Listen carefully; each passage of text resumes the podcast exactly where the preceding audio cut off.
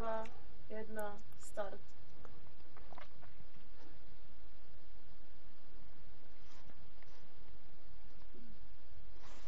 Zdravím vás, vážení diváci. Vítejte u dalšího live streamu uh, Studia Svobodného přístavu. Uh, mým, dnešním Honza, mým dnešním hostem je Honza Skalický, kterýho jste tady už potkali v klasickém dílu studia, kde jsme se bavili o technologií, o technologiích a protože byl na něj dobrý ohlas, tak je tady znovu v live streamu, aby mohl zodpovídat vaše otázky. Ahoj, zdravím všechny diváky. Hmm, chceš něco říct o sobě, třeba se představit?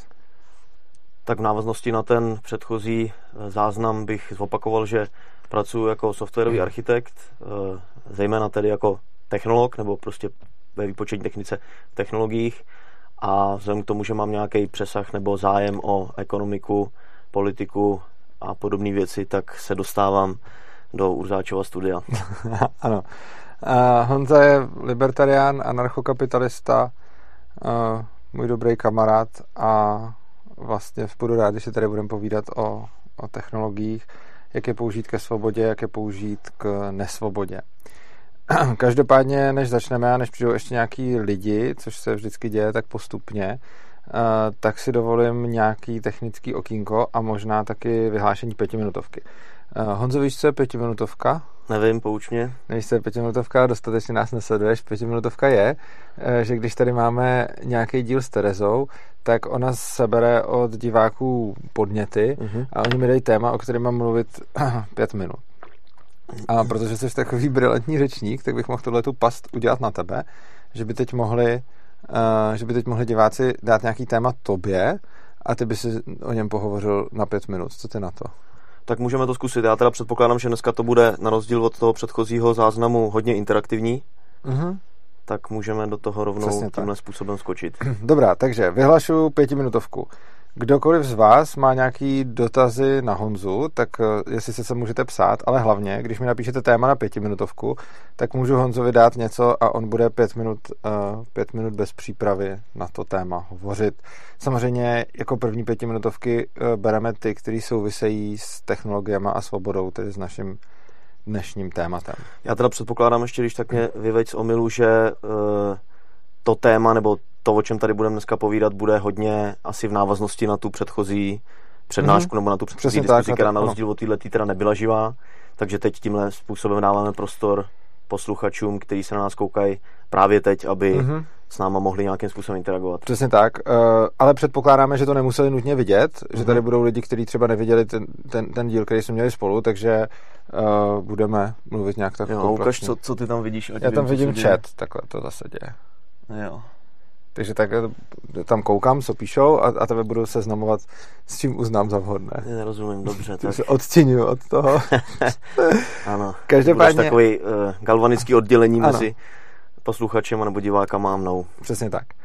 A co ještě uděláme je... Hlavní kamera je tamta, jo? Hlavní kamera je tamta, ale ty stejně nevíš, která tě sleduje, protože můžete sledovat i tahle uh-huh. a taky mě může sledovat tamta a... Jo, já abych věděl, kam se mám koukat, když... Koukáš se více na mě a když... Navázat ano, oční kontakt s divákem. Navázat oční kontakt s divákem pravděpodobně jsem, protože uh, když mluvíš ty, tak režie bude zavírat, zabírat tebe a pravděpodobně to bude z této kamery. Takže dobře. když už nějakou dobu mluvíš, tak pravděpodobně v této Dobře, já budu pamatovat.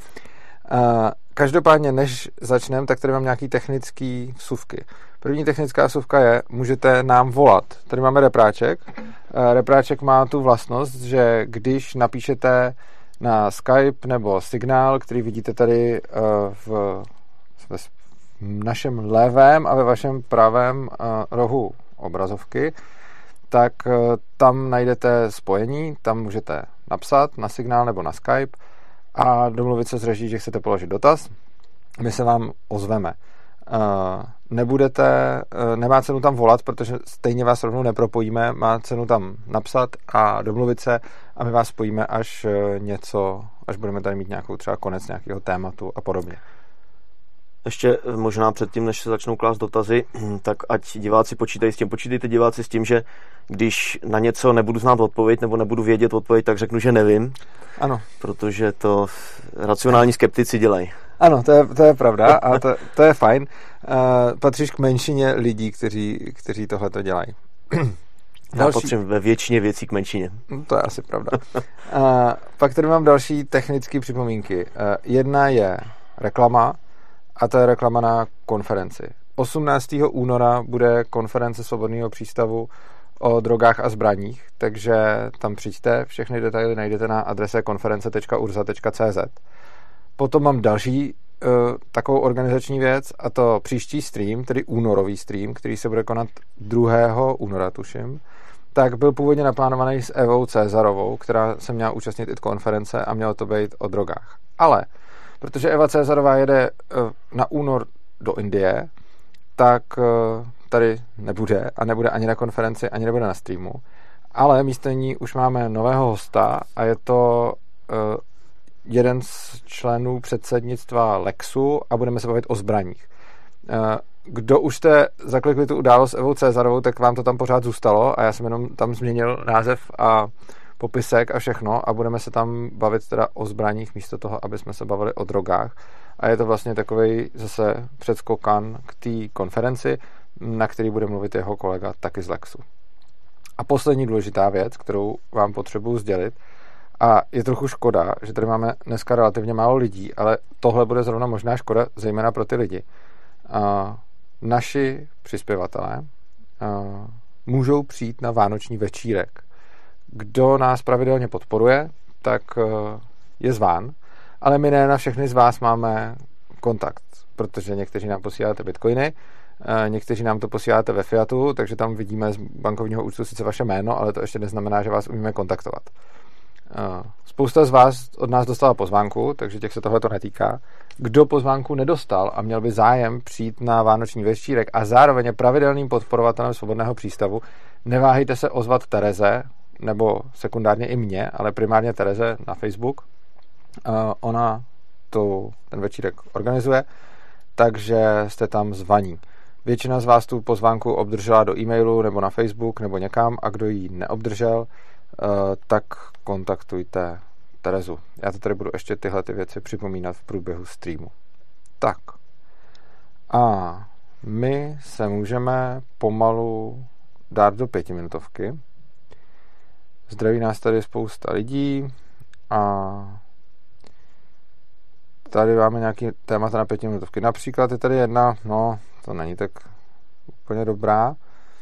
Jako můžete dát na výběr, ale je tady pětiminutovka. Michal Barda chce pětiminutovku. Co si myslí host o metaverzech? Chceš půl hodiny mluvit o metaverzech? Mě půl to, hodiny? Půl minu, eh, pět minut. Uh, jde nějaký ten výběr teda z toho, co jsi říkal, že se tam naschromáždilo? To je zatím první, co se naschromáždila. Aha.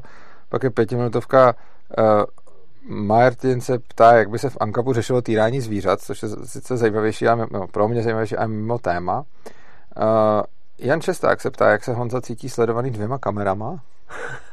tak o tom můžu pohovořit, ale nevím, jestli to vydá na pět minut. Hmm. No a zhruba stejně jako kdybych byl sledovaný jednou kamerou, akorát si musím zapamatovat, že když budu mluvit delší dobu, tak se mám koukat tamhle. No, pak je tady, je darmo platný se ptá, pětiminutovka, a to, to, je, to mi přijde, hele, to mi přijde zajímavý, tam bych i já znal odpověď, ale docela bych tě chtěl slyšet to říkat. Slyšel jsem, že se nebude dát používat Bitcoin na Marsu, ale nepochopil jsem proč. Uh, zdá se mi, že nepůjde pouze těžit. Prosím o vysvětlení. Díky. A píše, no, a dál se píše pětiminutovka na téma Bitcoin. Hele, to je taky vůbec zajímavý. Takže víš co, že jsi takhle host, tak si budeš moct vybrat pětiminutovku, protože tady je pětiminutovka na téma Bitcoin, takže můžeš, a to je myslím velká výzva, jako pět minut mluvit o Bitcoinu, tak aby to dával hlavu a patu a řekl si to nejdůležitější za pět minut, to je podle mě nejtěžší pětiminutovka z těch všech. Ale... No tak to může, můžeme to zkusit. Nedávno jsem měl 45-minutovou přednášku na téma krypto, mě nejenom Bitcoin teda, ale uh, vešel jsem se tam na 47 minut. Dobrá, tak, uh, tak to můžeme dát. Jinak se omlouvám Vítu Šestákovi, že jsem asi zkomolil jeho jméno, podle toho, co vidím v chatu.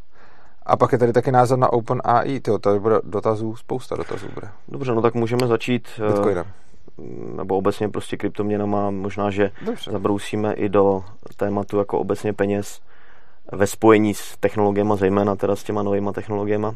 Tak Honzo, chci to vidět. Za pět minut máš na Bitcoin. To já bych asi nedal, eh, teda respektive nevím, co bych říkal pět minut, aby se mi to tam vešlo, tak schválně, co řekneš ty. Tak já bych, eh, pokud na to mám pět minut jenom, hmm. tak bych jako nezabředával eh, nijak zvlášť do technologických vlastnosti nebo do technologických aspektů Bitcoinu, a teď teda nebudu mluvit jenom o Bitcoinu, ale obecně o kryptoměnách, respektive o měnách zprostředkovatelných pomocí nějakých moderních technologických řešení, kam patří možnost nějakého vysokého výpočetního výkonu, který nám v případě kryptoměn zajišťuje nějaké vlastnosti, ale nechtěl bych teda v těch pěti minutách mm, se bavit o těch, řekněme, technologických aspektech, jak jsou ty vlastnosti docílné, ale zejména o těch vlastnostech, to znamená, jaký to má eh, dopady na ty vlastnosti, které vidí uživatel. To si myslím, že by mohlo být takový jako dobrý zaměření na těch pět minut.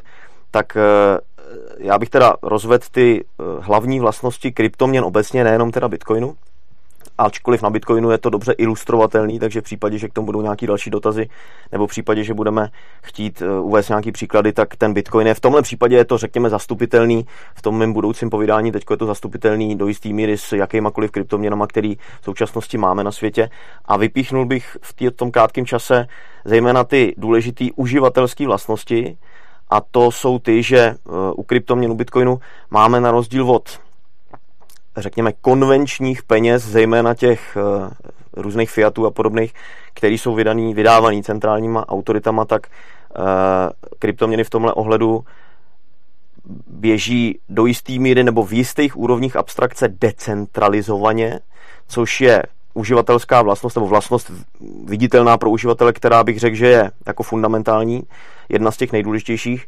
A když už jsme u té e, centralizace a decentralizace, což si myslím, že bude téma, který nás tady může provázet po celou dobu toho e, streamu, nejenom v případě kryptoměn, ale i u jiných témat, e, tak bych rád poukázal na to, že centralizaci a decentralizaci můžeme vyhodnocovat jak v otázce toho, jak je vnesená do nějakého systému, v tomto případě teda kryptoměn, vyhodnocovat na mnoha úrovních abstrakce.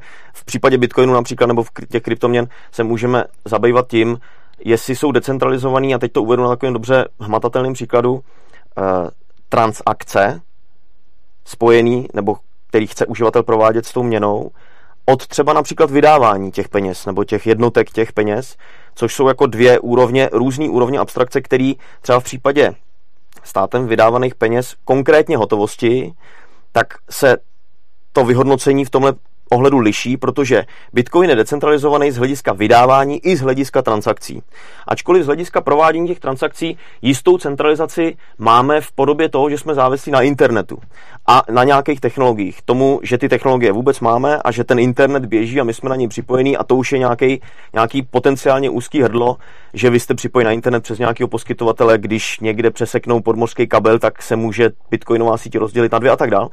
V případě toho konkrétně Fiatu například, nebo hotovostních peněz, tak tam je to opačně, tam vydávání je centralizovaný, e, vydávají to, že jo, centrální banky a komerční banky v případě hotovosti centrální banky nebo státní tiskárna peněz to tiskne. V případě bezhotovostních peněz ty peníze vznikají e, tím, že si ekonomičtí agenti, ty lidi berou úvěry u komerčních bank. V případě Bitcoinu je to vlastně opačně, což je zajímavý si uvědomit. Vydávání je plně decentralizovaný nebo velmi decentralizovaný, kdežto ty transakce jako takový už jsou centralizovaný právě třeba tím omezením na dostupnost eh, technologickou, což třeba v případě toho Fiatu je eh, obráceně a ty transakce jsou vlastně takřka plně decentralizovaný já k tomu, abych předal eh, ze své peněženky do urzáčové peněženky například 100 korunů, tak nepotřebuju v podstatě nic, akorát s tím papírkem přijít a dát mu to. Mm-hmm. Tak tohle to je jako jedna z vlastností, abych se vrátil k tomu původnímu tématu té pětiminutovky. Už seš tak nějak na pěti minutách. Jedna z, z hlavních vlastností, jak tu bych jako vypíchnul. A další vlastnost je, že uh, to vlastnictví na rozdíl od těch, řekněme, centrálníma autoritama spravovaných peněz, tak u kryptoměn je nebo většinou je jako totální a nedá se zcizit tím, že by někdo udělal nějaký rozhodnutí, kterého vy byste si nebyli jako vlastník nebo držitel těch kryptoměn vědom. Tak tohle jsou jako takový, bych řekl, základní vlastnosti, které mají nějaký, nějaký technologický řešení, proč uh, ty vlastnosti existují, o tom bychom se taky mohli bavit, ale to už je, řekněme, technologická věc, jak ty horníci sjíždí a těží to zlato, což je něco, co na toho uživatele, uh, potenciálního agenta, který jedná v tom ekonomickém systému, až takový vliv nemá. To bylo pěkná pětiminutovka. To se mi líbilo. Doufám, že uh, našim posluchačům a divákům taky. Já bych jenom, jestli si můžu, uh, tak řekněme, jako usurpovat jednu vlastnost té naší diskuze, jestli můžem těm uh, divákům klást otázku, já vždycky, když v nějakým přednášce nebo ve školení, který mám, dostanu nějakou otázku a snažím se na ní odpovědět, tak se potom strašně rád ptám, jestli to byla odpověď na tu otázku. Tak to byl Mar- pan Martin, tak jestli... E, jako jo, ale tady bych řekl, že to nemohla v podstatě nebejt. Jako Já to, dělám bez výjimky, tak jestli pan dobře, Martin může tak, odpovědět na otázku, jestli to byla odpověď, dobrá, tak budu můžeme rád. to takhle zavést. Výborně. Uh, takže pokud s tím budou uh, diváci souhlasit, tak nám to tam můžete psát. Mezitím ti tady vyřizuju pozdrav od uh, Jardy Suchánka. Ahoj Jardo. a, Díky. Pak tady máme, se nám tady rozjela v chatu debata právě na téma, co tady rozjel Darmo platný, jako víš, že to má křesní jméno Darmo a příjmení platný. Dobře. A, tak Darmo platný právě říkal, že slyšel, že se nebude dát použít Bitcoin na Marsu jo. a nepochopil proč, že pouze nepůjde těžit. Myslím si, že má pravdu. Já si myslím, že těžit nepůjde, protože uh, Mars není 10 světelných minut, ale myslím si, že uh, půjde že nevidím důvod, proč by ho nešlo používat. Vidíš nějaký důvod, proč by nešlo na Marsu používat Bitcoin? No, e, nestudoval jsem tuhle problematiku, takže teď budu vařit z vody. Nicméně, nejdřív bychom si měli e, zkusit odsouhlasit, jestli to vnímáme stejně v tom smyslu, že ta principiální překážka, to, co dělá tu otázku tou otázkou, čili e, co je charakteristický na potenciální odpovědi, na tom, že to je ten Mars, je, že tady máme nějakou latenci spoždění, nebo spoždění signálu. Uh-huh. Předpokládám, že na to se můžeme omezit, na to konstatování, na ten předpoklad, že tohle je to, co uh, dělá tu otázku tou otázkou, čili latence nebo spoždění toho signálu, kdyby jsme měli teda jakoby dva ostrůvky, uh, nějaký potenciální kryptoměnový sítě nebo obecně jakýkoliv blockchainový sítě nebo jakýkoliv datový struktury, která vzniká podobným způsobem jako uh, blockchain, tak to, co je charakteristický pro tu otázku, je právě to spoždění, čili my se dozvídáváme, nebo do, do, jsme schopni se dozvědět o nových datech v té síti eh, jenom s nějakou eh, z dola omezenou, z dola omezeným časovým spožděním. Předpokládám, že na tomhle se asi shodneme. No. Nestudoval jsem tuhle problematiku, takže zkusím do toho vnést tenhle ten předpoklad. Eh, potom je vlastně otázka, jestli který je, protože ta síť je decentralizovaná, že jo, takže který ten ostrůvek je ten správný. Ona je tam asi předpoklad, že na tom Marsu nebude tak velký výpočetní výkon jako na Zemi, což by se ještě dlouho dalo předpokládat. Ano. Nicméně pořád je to jako stochastický jev, že jo. Eh, kdy, kdyby z toho měla vzít nějaká odpověď, tak ta odpověď bude, že na Marsu se bude, nebo na nějakém tom ostrovku, který je jako vzdálený, a není tam tolik toho výpočetního výkonu jako na tom základním ostrovku, jak bych teď nazval, na, v tom centru, řekněme, ačkoliv máme decentralizovanou síť, tak eh, se bude dát používat pravděpodobně jako v menší míře, než kdyby ten kousek té sítě byl blízko toho ostrovku. Mm-hmm. Čili my tady jako pracujeme, musíme si uvědomit, že tady pracujeme se stochastickým jevem nebo stochastickým systémem a jako není nikde na tom, na té křivce, která by popisovala ten systém žádný zub, který by řekl, a když už to bude vzdálený no, víc než něco, tak už to nepůjde vůbec. Tak jako ono můžeš na Marsu vytěžit blok, že? Právě, jako uh, a tak, že? jako jenom to asi nebude moc uh jenom to nebude moc, eh, řekněme... Může tam vznikat alternativní řetěz, který to ano. vyhraje nakonec jako... Ono není ani žádný čas, ve kterém bychom řekli, který to teda nakonec vyhrál. Že? To je jako pravda. Mezi tím Víc... se tam může odstěhovat tolik lidí, že ten ostrůvek se stane tím základním, ale ještě mě to uh, ve mně evokuje jednu mojí Tak on i na zemi, že ten blok nemusí přijít za 10 minut a často nepřijde za 10 minut, takže... Nebo přijdou dva těsně za sebou, dva těsně za sebou, můžeme v blokech takže vidět. přesně tak, no. Nicméně, ještě bych k tomu doplnil k té odpovědi jednu moji dřívější úvahu. Blockchain je lineární struktura, řetěz bloků. Eh, neidentifikoval jsem žádný principiální problém nebo principiální znemožnění toho, aby to ve skutečnosti byl graf, složitější než lineární mm-hmm. graf. Konec konců některé kryptoměny to tak dělají. Mm-hmm. A e, v případě Bitcoinu předpokládejme teď na chvíli, že bychom pracovali teda s takovou, bit, s takovou kryptoměnou, nebo by Bitcoin měl takový rozšíření v budoucnu, který by umožňovalo řetězy bloků, který obsahují výhradně nekonfliktní transakce, mergeovat, mergeovat uh-huh. do bloků, který by uh, združovali těch cest víc. V ten okamžik by to do jisté míry řešilo ten problém s tou latencí toho signálu, i když bychom předpokládali, že ten systém je vyladěný na nějakou jednu konstantu časovou v případě generování bloku Bitcoinu 10 Jo. minut, tak i kdyby jako s tímhle tím jsme nehejbali, jako s- byl by to invariant, tak pořád bychom mohli tu potenciální kryptoměnovou síť, kterou bychom chtěli provozovat současně ve dvou ostrůvcích, který by byly z hlediska spoždění signálu vzdálený víc, rozšířit o možnost meržování bloků. Eh, Pro diváky, který si pod tím pojmem zatím neumí nic představit, představte si, že se začnou generovat se začne generovat víc nezávislých řetězů, ale v současnosti Bitcoin tohle řeší tak, že ten jeden řetěz odpojí podle toho, který potom bude delší, nebo přesně řečeno, na jehož vytěžení bylo spotřebováno víc výkonu. To je technický detail, který je teď nezajímavý. Takže bychom to povýšili na to, že bychom mohli v té výsledné datové struktuře, který teď nemůžeme říkat blockchain, už by to musel být nějaký blok graf, eh, mít všechny ty cesty, nebo víc těch paralelních cest, za nějakých předpokladů, za nějakých omezení, které v tomhle případě by byly, že ty cesty obsahují vzájemně nekonfliktní transakce. Čili pokud ani v jednom z těch řetězů není double spend vůči jinému, tak bychom mohli vytěžit blok, který by měl těch rodičů víc, už by to nebyl řetěz bloků s jedním rodičem, ale měl by těch rodičů víc a ty validátoři by samozřejmě s těma, těma pravidlami pracovali. Potom by to bylo možné.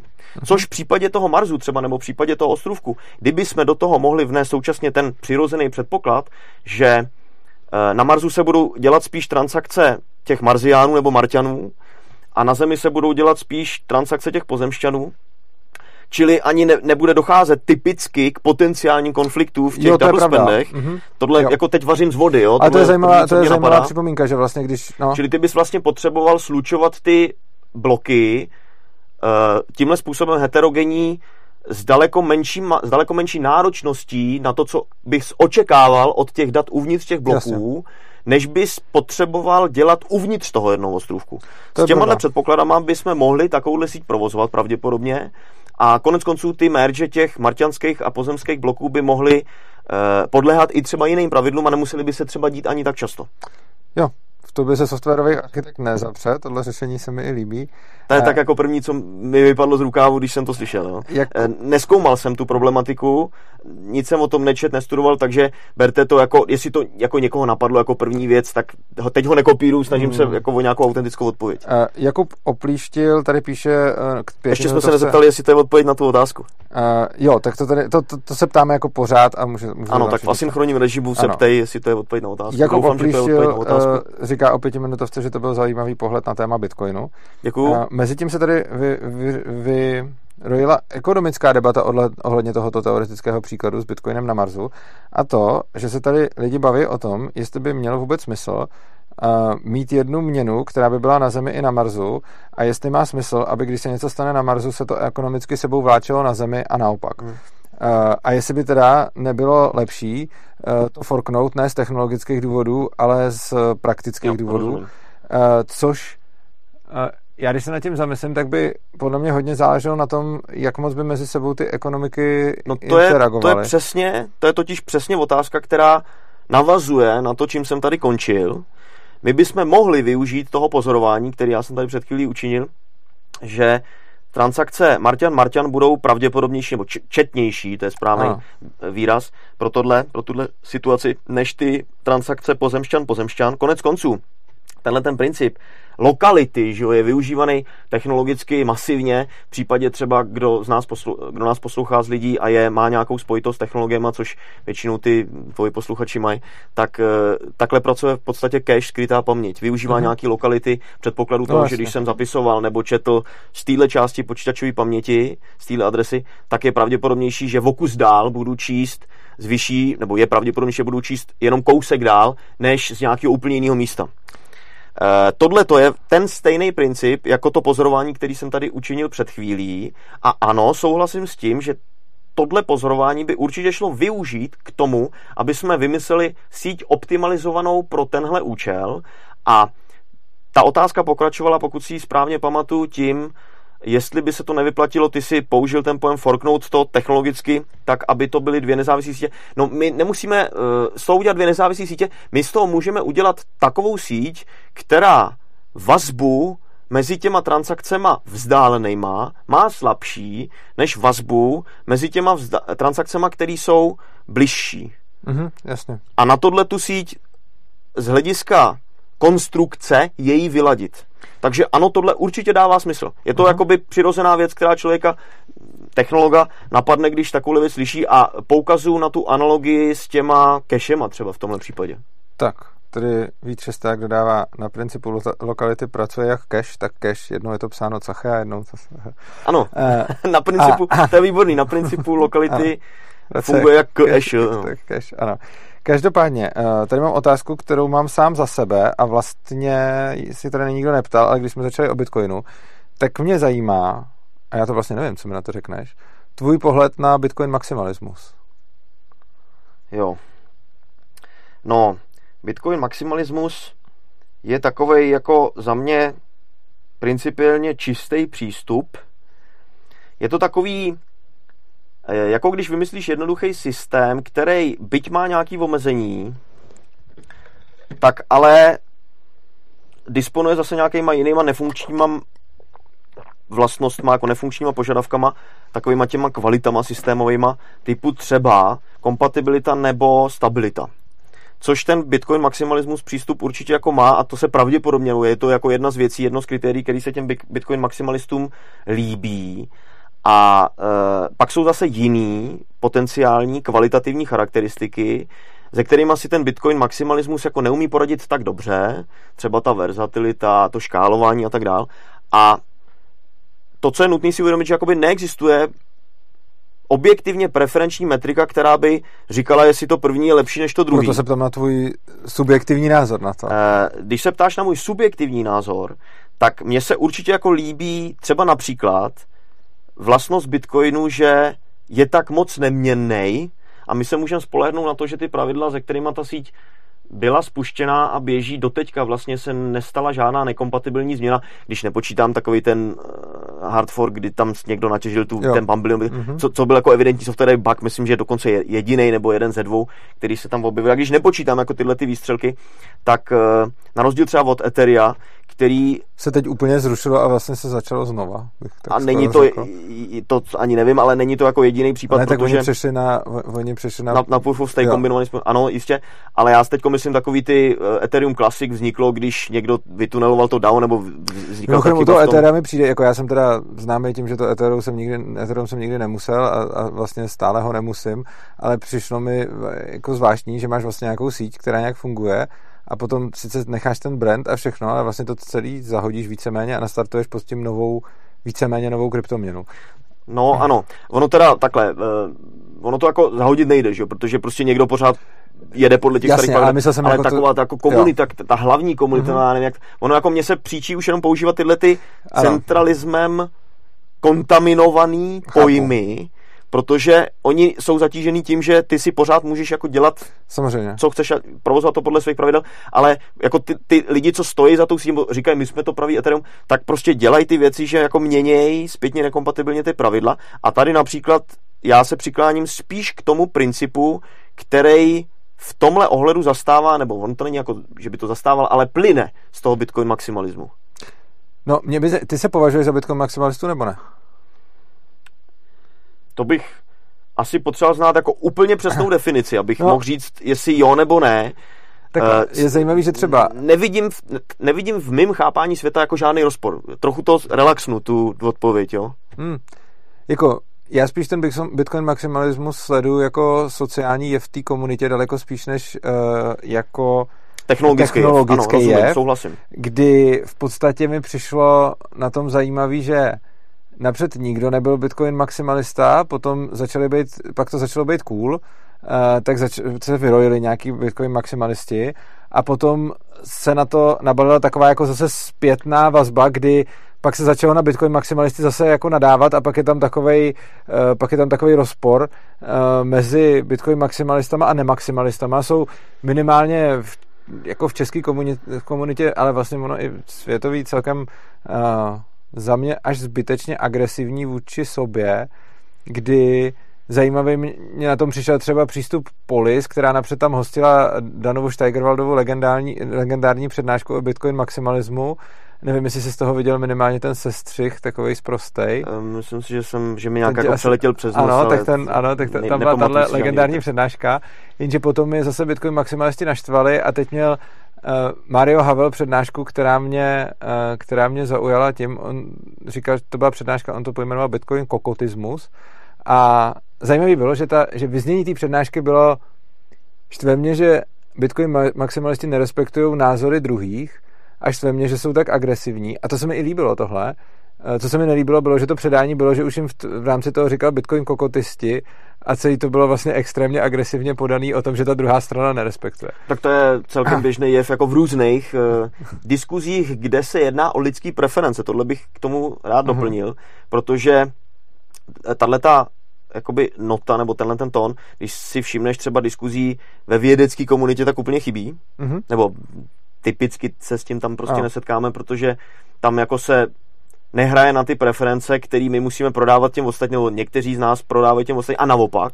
Ale ještě, než budu tady v tom pokračovat, uh, mám tam jednu poznámku, v hlavě ty si říkal, nejdřív Bitcoin maximalismus nebyl, potom byl, nebyl a tak dále. Uh, chtěl bych, považoval bych za důležitý připomenout, že ten pojem Bitcoin maximalismus na začátku ani nemohl být, protože nebyli ty konkurenti. Ano, ale tak jako, samozřejmě na úplném začátku ne, ale pak vznikly ty konkurenti docela rychle, do několika let začaly vznikat. To je pravda. A takže už pak většinu, a, a pak ještě dlouho trvalo, než se pojem Bitcoin maximalismus poprvé, jako rozhodně tam byly roky, během kterých podle mě slovo, nebo pojem Bitcoin maximalismus vůbec neexistoval a už měl Bitcoin svoje konkurenty. Každopádně eh, já vlastně neznám definici, respektive za mě, co jsem tak pochopil, tak Bitcoin maximalisti jsou ti, kdo říkají, že Bitcoin je ta jediná správná a opravdová měna a všechno ostatní je shit. Eh, a, a třeba, ale je zajímavý, že já tohle to neříkám už třeba pro to, co mám teď na tričku, ale stejně uh, jsem nedávno si ve svém fóru čet příspěvek, že tam někdo psal uh, něco o Bitcoin maximalistech, jako třeba Urza, Uh, což mě překvapilo, protože já se třeba za Bitcoin maximalistu nepovažuji, byť se spoustou jejich argumentů se stotožňuji a, a souhlasím, ale nejsem tak, řekněme, vyhraněný. Jo, no, já bych tomu ještě doplnil snad to, že na to, aby jsme byli schopní zkoumat pojem Bitcoin maximalismus tak, jak ty ho teďko, nechci říct definoval, ale vyplynulo tam několik vlastností z toho povídání, tak si vlastně musím odpovědět na otázku, jestli Bitcoin je měna a do, nebo do jaký míry. Dobře, jsou to peníze určitě a měna... A teď oh. budeme jako konstatovat ty standardní věci, jako že Bitcoin není úplně fungible, tudíž to není jako tak dobrá měna, jak by mohla být potenciálně nějaká jiná měna, e, což třeba ty anonymní kryptoměny mají líp, že jo, vyřešený tyhle vlastnosti měny a v tomhle kontextu já to jako nevnímám tak, že Nemusíme se v tomhle kontextu omezovat pouze na kryptoměny, uh, řešený technologicky nějakým konkrétním způsobem prostřednictvím počítačů a počítat ty, ty inverzní haše a tak dále, ale uh, ty peníze buď jsou postavený na znalosti, kterou máte v případě kryptoměn, teda typicky jako vlastnictví těch privátních klíčů, od toho vašeho digitálního podpisu, ale pak máme třeba ty měny, které jsou postaveny na tom, jako ne něco znát, ale něco mít. Mm-hmm, jasně. A to je třeba to zlato, že jo? Mm-hmm. Nebo třeba ta hotovost.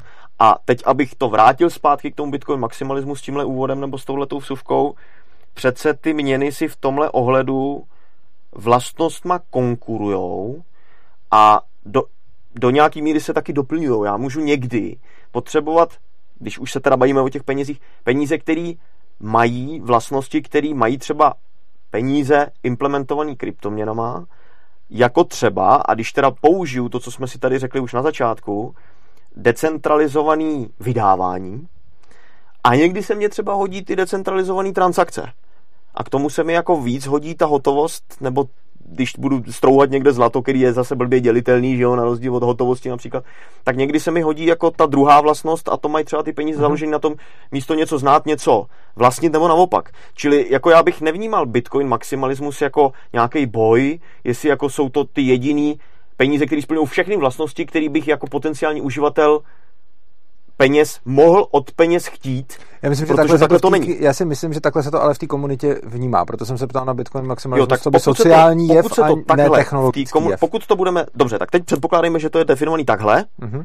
tak potom nejsem Bitcoin jo. maximalista, protože jsou i jiný prostředky, které splňují minimálně do nějaký míry vlastnosti měny, nebo já hmm. jako ekonomický agent je můžu použít jako měnu, čili prostředek ke směně, placení za služby, zboží a tak dále a mají jiné vlastnosti, které pro mě můžou být v daný okamžik v daný okamžik nebo v daném prostředí výhodnější než ty, ze kterými přichází, a teď se můžeme bavit o Bitcoinu, nebo i jiný kryptoměnách, který mají ty vlastnosti jiný, ale třeba například pořád jsou postaveni na tom, že vy něco znáte, disponujete nějakou znalostí a některý ty altern, nebo alternativní, v tomto ohledu alternativní, ale některý jiný měnový systémy jsou zase položený na, nebo postavený na tom, že něco vlastníte. Mm-hmm. Nějaký fyzický, matatelný objekty.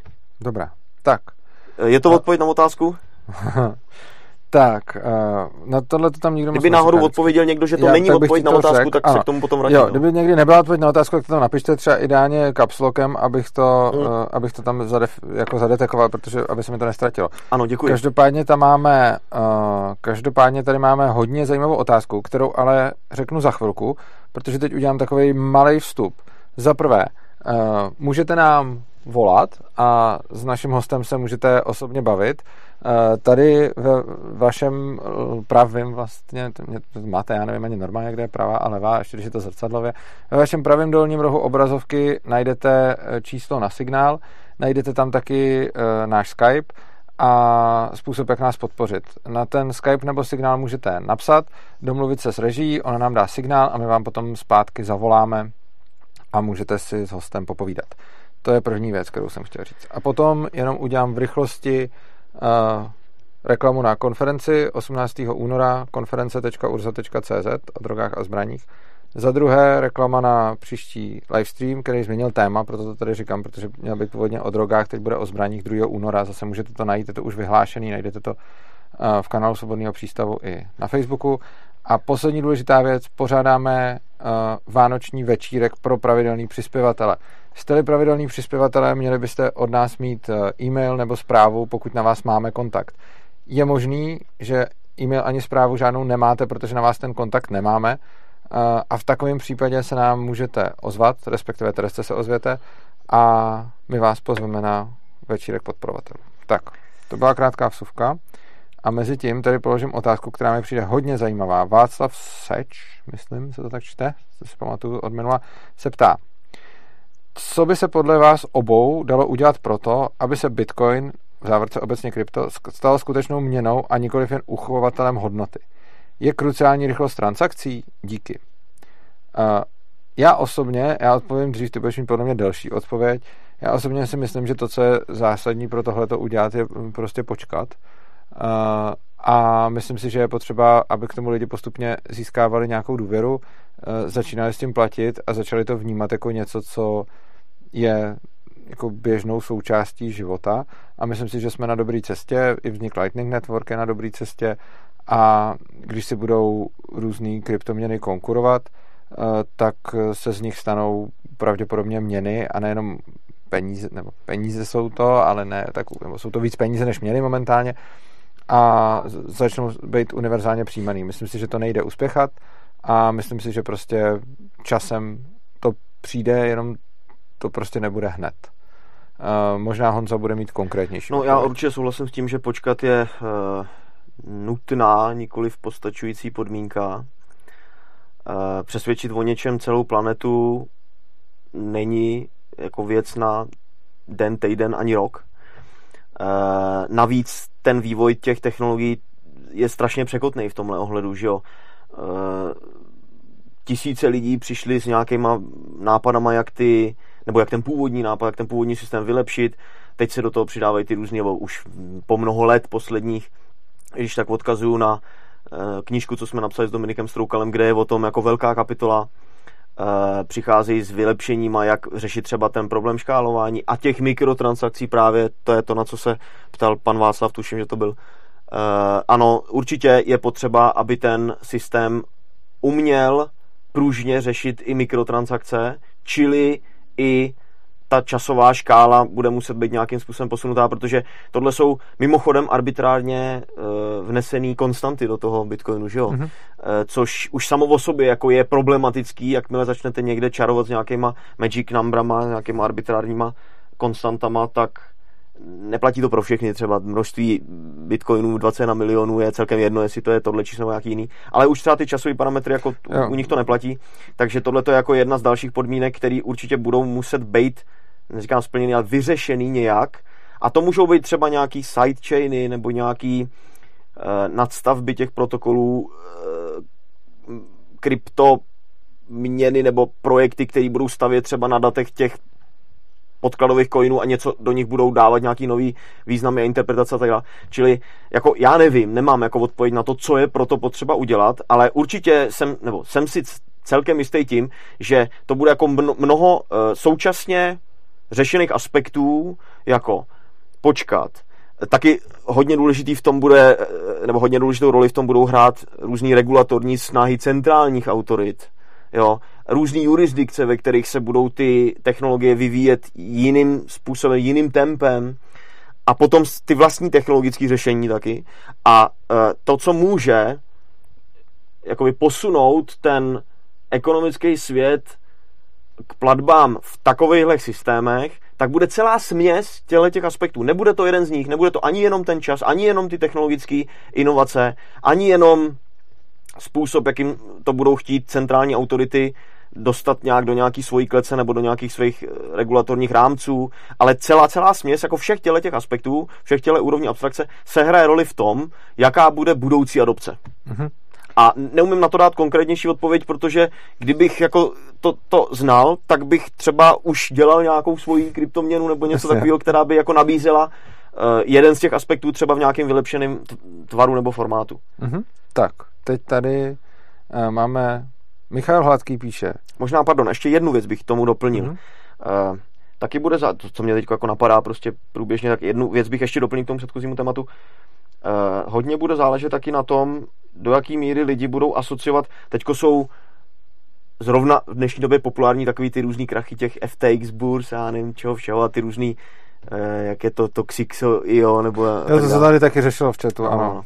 Tak uh, je taky hodně na tom, velkou roli sehraje vnímání lidí v tom ohledu, nebo jejich schopnost odlišit ten technologický podklad a ty nové vlastnosti, který nám dává, teď použiju termín Bitcoin, ale mohl bych taky říct kryptoměny jako takový, ten, v tom decentralizačním potenciálu, od toho, jestli se na to nalepí sem tam nějaký podvodník, anebo třeba i někomu jako nevíde něco nevědomně, mm-hmm. Ale není to fundamentální vlastnost těch inovativních technologií v tomhle smyslu.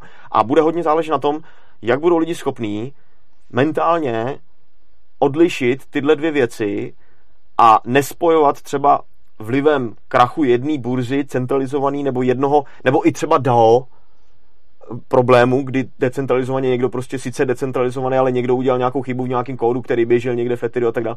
Od těch podkladových technologií, který o tomhle vůbec neví. Uh-huh. Jo? Já myslím, že tady je jako hodně velký prostor pro to uh, posunout to chápání těch lidí a s tímhle právě třeba pomůže ten čas, si myslím. Uh-huh. Tak. A já tady mám uh, něco, co tě potěší. Uh, Potěš mě. Václav Seč píše kapitálkama. Díky, byla to. Vykřičník, perfektní vykřičník. Odpověď na otázku vykřičník. Děkuji. Tak. To je celý. To je celý. Děkuji Václav. Možná to teoreticky mohlo mířit na nás oba, nebo jenom na tebe, nebo jenom na mě, ale nevíme na koho. Tak. Hlavně, že to byla odpověď. Byla to odpověď. Tak, teď tady uh, bych ti ještě rád přečetl, co napsal Michal Hladký, protože to mi přijde, že to stojí za řeč. Uh-huh. Napsal, ty kráso, ano, čtyři vykřičníky. Honza, srdíčko. Takže tohle... Je... Tak to jsem rád, Michal, že tě těší moje odpovědi. Budu se v tom snažit pokračovat až do konce dnešního vysílání. To určitě nebude na odpovědi. A teď Radek, Radek Ravos tady píše. Proč myslíš, že se v poslední době tolik řeší problémy okolo Bitcoinu? Je to něčí zájem, nebo jen média píšou to, co lidi klikají? Díky. Já bych řekl, že jednoznačně za B. A Já nevím, jaký problémy. Potřeboval bych konkretizovat tu otázku, uh, nebo jestli ty už na to odpovídáš, tak asi víš, Neodpovídám, nevím, ale umím si představit o tom, jak každý, kdo má do prdele díru, musí napsat o tom, že Bitcoin žere příliš mnoho energie. Jo, no, tak ale já nevím, jestli, téma, já nevím, jestli o tomhle tom zrovna mluvil tazatel, to je moje interpretace. Jo, rozumím, rozumím. On to tam ne, nespecifikuje, ale neustále eh, slyšíme tyhle ty věci v médiích a ptá se, jestli je to něčí zájem, nebo média píšou to, na co lidi klikají. Jako já celkově miluju Hanlonovu břitvu, eh, která... Která z těch břitev to je, já si nepamatuju všechny z hlavy. To, Hanlonova břitva je moje nejoblíbenější břitva a ta říká, eh, že když můžeš něco vysvětlit zlým úmyslem anebo hloupostí, Jo, to je tahle. tak jo. ano. Jo, no. A já si to myslím... bych taky použil ano, a já si myslím, já bych jednoznačně řekl, že to není jako nějaký jako evil plan někoho, že média budou teď psát tohle. Já si myslím, že prostě jsem uh, novinář, uh, přijdu do práce, nevím, o čem mám psát, teď budu ještě trochu ekologický a třeba mě bude srát, že Bitcoin něco a tak si řeknu, o čem já napíšu a protože už jsem někde čet, protože jsem novinář, tak čtu, co píšou ostatní novináři, tak vidím, že teď je in psát, že to žere energii a začnu o tom psát. Já bych eh, řekl, že to bude mít tohleto vysvětlení, přičemž eh, jako obecně si takhle vysvětluju většinu jevů ve světě. Jo, to je něco, k čemu já bych se jako taky přikláněl. Ještě bych to doplnil o to, že Takhle, netvrdím, že... Takhle, ještě. Já si nejsem jistý, jestli tohle je ta odpověď, kterou, nebo jestli jako jsme pochopili tu otázku toho tazatele, jo? tak teď, teď si úplně nejsem jistý, jestli odpovídáme na to, co bylo ve otázce, ale navážu, zkusím navázat na to, co si teďko říkal. E, navíc ještě tohle je třeba téma, který je teď jako obestřený takovýma těma superlativama. Jo? Je to strašně dobře hmatatelný, třeba konkrétně ta energetická náročnost Bitcoinu je dobře hmatatelná, protože někdo to začal, já nevím, třeba je to jako minus pět let, srovnávat s takovým těma, a už to, má, už to má spotřebu jako stát, a nejdřív to byly ty malý státy, že jo, řeknu Monako prostě někdy třeba před 8 lety, pak už to mělo spotřebu jako, já nevím, třeba prostě Slovensko, teď už to má spotřebu jako Německo, nebo prostě, jo, eh, vy to Ano. můžete jako pozorovat tímhle tím, jakoby eh, mediálně vděčným obrazem a proto jako to může být téma, o kterém se jako píše dobře. A když tomu ještě, když tomu ještě naroubuješ to, ten dnešní narrativ ekologický, no tak to je úplná báseň. Ano, to je pravda, o tom se dá krásně psát. pro Eh, ty média, že. Mimochodem víc Česták se ptá, jak mohu psát anarchokapitálkama a taky nás zdraví Jítěz Rous. Jo, A potom, taky. a potom tady máme uh, jako ohledně toho, co jsi říkal s, tím, s tou eh, elektrickou energií, mě to vlastně fascinuje tohleto, jak se furt zkoumá, kolik energie stojí Bitcoin a je to obrovský problém. Tak jako nejvíc, nevím, jestli jsi viděl porovnání, eh, kolik energie stojí Bitcoin a kolik energie stojí Visa. Viděl. No, viděl, tak to, to je to je podle mě velice hloupý počin ve smyslu, že se vlastně porovnává jedna vrstva na tom bankovním systému s celým tím Ano.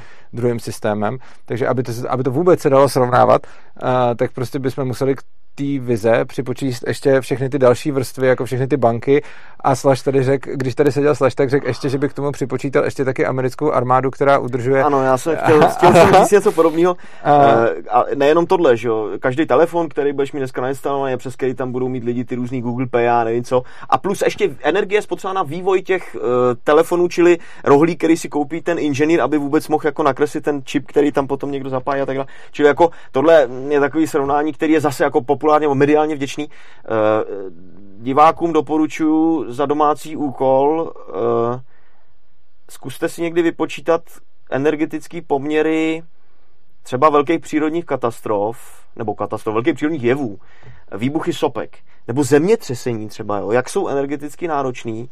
Mimochodem to taky jenom ohřejvá planeta, že jako kam, kde, by, kam by se ta energie, kde by se mařila, jo. E, výjdou vám docela zajímavý čísla. A v těchto těch jako big numbers, který prostě ti tam polezou, když budeš zkoumat eh, kolik teda energie uvolní sopky a zemětřesení a, a já nevím, prostě to je celkem jedno, jako mm, při, eh, dmutí moře třeba a tak dál, tak eh, všechny ty věci, které dělá člověk, najednou získá jako úplně jiný světlo Mhm. a spoustu lidí by možná, možná, neříkám, že by se to stalo, ale možná, kdyby si tohle uměla vypočítat, vyčíslit a dívat se na to, změnila svůj názor na do jistý míry egocentrický konstatování, jak moc velký vliv na planetu má těch několik panáčků, co tady pobíháme na tom povrchu. Jo? Aha. Plus, to, to je, a pak mám ještě teda k tomu jednu věc, která mě, eh, která mě ale jako přijde ještě jako zásadnější u toho, jo. Proč se zrovna, uby... řekněme, že i kdyby, jo, i kdyby porovnání Vizi a Bitcoinu sedělo a i kdyby se zjistilo, že Bitcoin žere víc energie než eh, současný fiat systém. No. Eh, Co z toho jako plyne? Ne, neplyne z toho vůbec nic. Prostě jde o to, že když třeba přišly automatické pračky, tak určitě žrali výrazně víc energie než, než, než, než když praní na člověk na tom Ano, valku, přesně tak. Přesně, no. A přijde mi, že vlastně potom jsem ještě neviděl žádnou jinou technologii, která by přišla. A teď se, teď se jako kritizovalo, kolik energie stojí ta technologie v porovnání s Německem a, a s tímhletím. Auta a, třeba, kolik energie a, stojí v porovnání s tím, když jezdíte To se vlastně na koni. dělá trochu. Jo, jo, nebo na koni, to je pravda. Ale, ale jakože obecně málo kde vidíme, u aut se to trochu, tam se zase měří ty emise, že V jo? porovnání s tím, když jezdíš na koni. ale uh, že vlastně jako málo kde vidíš u jako většiny moderních technologií, že by někdo řekl, jako kolik energie elektrický stojí to, že máme telefony nebo něco. Ale u toho Bitcoinu zrovna je to takový nějaký, že se to, To chytlo. Bitcoinu je to právě podle mě jako může být částečně způsobený tím jako mediálně vděčným eh, aplikovatelným narrativem typu tím, jak sleduješ to, jestli už je to tenhle stát, anebo ještě víc než tamhle ten stát a tak dál. A teď se to všechno přepočítává ještě na ty počet molekul CO2, který vypustí autíčko, když ujede Ano. z Prahy do Brna a tak dál. Takže tam na to se hodí ta břitva, kterou si jako podle mě na to použil. Ano, ano, ano. Eh, Radek Ravos, který pokládal Nedělal otázku... bych si s tím takový, takhle, ještě uzavřu to tím, nedělal bych si s tím takový starosti, který tomu ten současný svět dneska, nebo současná společnost přikládá a zkuste si schválně vyčíslit ty velký přírodní jevy energeticky a srovnat si je s tím, kolik my tady spalujeme té ropy a tak dále. A kolik, a ono stačí, ono stačí jenom se podívat, kolik slunečního záření dopadá to, to je strašně jednoduchý, že jo, tak poloměr země znáte, 6, 3, 7, 8 krát 2 je nějakých 12 000 km, teď on je to trochu zakřivený, tak to přenásobíš krát kosinus alfa a máš hruba a vyjde ti eh, já nevím, kolik to bylo, ale já jsem si všechny tyhle ty věci jako počítal, ve volným čase mě to jako občas baví dělat, to je nějakých prostě třeba 100 vatů, tu, jako řádově, 100 vatů dopadá na ionosféru, nebo na, na, na počátek atmosféry, 100 vatů na metr čtvereční země ze slunce a teď si vem, kolik je to jako, uh, jaká je to plocha, ta, co je zrovna teda přivrácená, že to na ní svítí. Ano, spousta se toho odrazí a i když si to vynásobím tím, co se neodrazí, tak jako tahle energie je mnoho řádů jako jiné No, jasně, než nějaký no. bitcoin nebo prostě autička, co jezdí z Prahy do Brna. No, Radek Ravos, a to se ti bude líbit, nám vlastně upřesňuje tu otázku a říká, myslel jsem i tohle, tu energii, ale třeba i že, a teď v úzovkách, mm-hmm. tamhle krachlo něco s Bitcoinem, tamhle klesá hodnota, eh, tady někdo někoho podvedl a podobně. Nemluvě o komentářích na toto téma, díky. Já bych možná v rychlosti k tomu řekl jenom, uh, ono se o tom i vděčně píše, jo? když vidíme, jak Bitcoin leze nahoru, tak, se to, tak se o tom píše jako taky někdy, když leze hodně, ale potom je taková klasika, že prostě uh, stoupne to o stovky procent a napíše se o tom něco málo, pak to spadne o eh, 30 A je to, a, a je to konec světa. Je to konec světa. A já si ale a myslím... ono to furt vylezlo prostě za poslední rok. Na, Ano, přesně teď, ano. moc, teď jako tolik ne, že čím je to větší, jak tím, co to bude Ale ono i teď, jo, jakože vtipný je, když my lidi v momentě, kdy Bitcoin jako teda spadl na těch 20 tisíc, eh, kolem kterých je pořád plus minus teď, No. tak když teda spadl na těch 20 tisíc, tak mi spousta lidí jako říkala, ty Urzo, a ten Bitcoin teda jako skončil. A to je mimochodem už jako asi po pátý, co eh, ve svém životě za mnou chodí lidi, kteří říkají, No, si ten že Bitcoin už skončil. že Bylo jako, No, když to spadlo ze, ze, z 30, Na- ze 250 tisíc, 2 ano, tisíc, tak. 20 tisíc, 60 Ano, tisíc. a že to vylezlo vlastně, že to bylo na méně než 10, pak to vylezlo na 60 eh, a pak to spadlo na 20 a to byla teda ta smrt Bitcoinu, kdy teď vlastně je Bitcoin, je zajímavý, že dnešním To okem je, ještě říkal, nekupujte, šest, No. počkejte si, až to spadne na těch 20. s dne- dnešním okem je to, dnešním okem je Bitcoin teď jako hodně levnej a vlastně tyhle ty ceny by před tím posledním píkem byly jako hrozně velký, že jo? protože předtím se to... Já to No. možná zkusím Uh, jo, takže myslím zase, že ta odpověď je, že se o tom líp píše prostě. Ale a zkus. schválně v návaznosti na tuhle poznámku zkusím tu uh, diskuzi posunout, aby jsme se dostali ještě někam jinam, i než ke kryptoměnám, kterými jsme začali. To je totiž vlastnost inteligentních systémů obecně, čili i lidské společnosti, že zesilujou. Mhm. že zesilují jevy. Jo? E, Dělá to každý život v podstatě, jako se takhle chová. A když dostane nějaký podnět, tak ho umí zesílit. A e, jistý projev tohohle jevu je i to, že e, když ten život v tomto případě, a teď už jako to je hodně konkrétní, lidi koukající na to, jak klesá nebo stoupá cena nějaký komodity prostě čehokoliv, e, vlastně jakýkoliv veličiny, tak zesilují projevy na obě strany. Takhle se prostě chová život.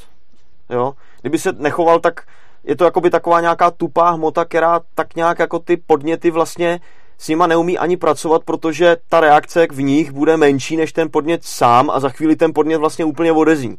Mhm. Tohle je jako fundamentální vlastnost života, bylo by zajímavé zkoumat, jak, jak, jaký je ten přechod mezi touhletou vlastností života jako takovou a tou konečnou, eh, tím, tou konečnou podobou, kterou my teď pozorujeme tady v tom jednom konkrétním případě, že lidi jsou jako vyplesklí, když to uh, Jasně. řeknu trochu vulgárně, z toho, že klesá nebo stoupá cena nějaký komodity na burze.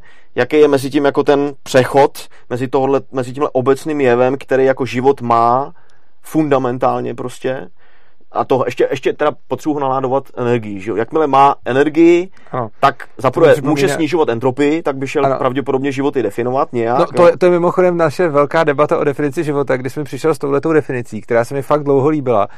E, nicméně tím musím trochu rozporovat nebo rozšířit, což je teda teď trochu mimo téma, ale když, když už mluvíš o definici života, tak téma je technologie, No. tak No, dobře. No, definice života, kterou si, s kterou si přišel, že to spotřebává energii a snižuje entropii, uh, funguje pro život, ale zároveň funguje ještě pro, podle mě, produkty života, které no, už živý to, nejsou. to já jsem si Což to znamená, že třeba eh, podle tohohle toho, podle této definice automatický vysavač bude živej, No, no, no. eh, protože ten, to je typický příklad No. něčeho, co spotřebává energii a snižuje entropii, takže tak dobrá ta definice zase není, No ale... počkej, ale já nevím, jestli, mě tohle to totiž taky napadlo, a já nevím, jestli jako to není jako v pořádku, že se to do tohohle toho, že se to pod to podřazuje.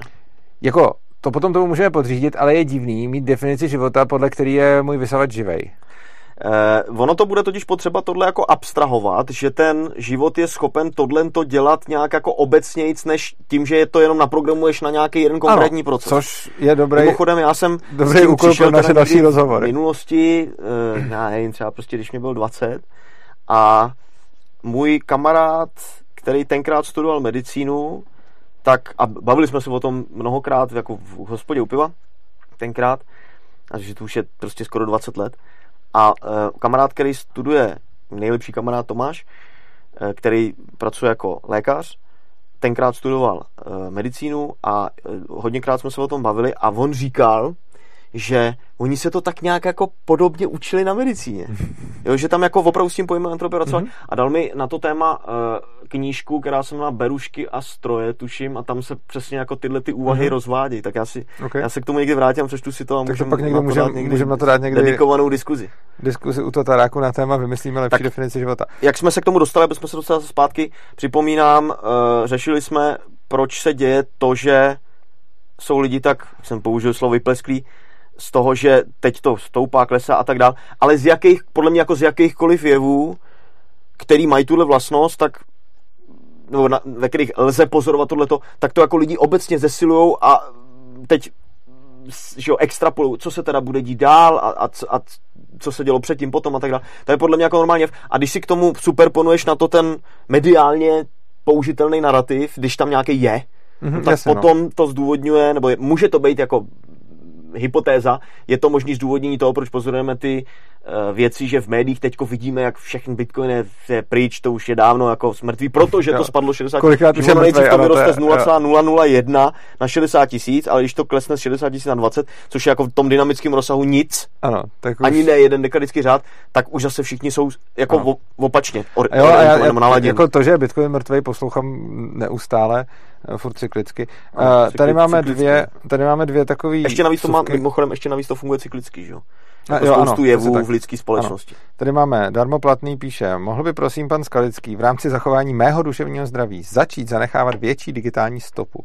Když ho slyším, zdá se mi, že svět je ještě v pořádku. A já bych se rovnou k tomu připojil, že, Což říkal? když, když mě slyší, tak co? uh, tak se mu zdá, že svět je ještě v pořádku.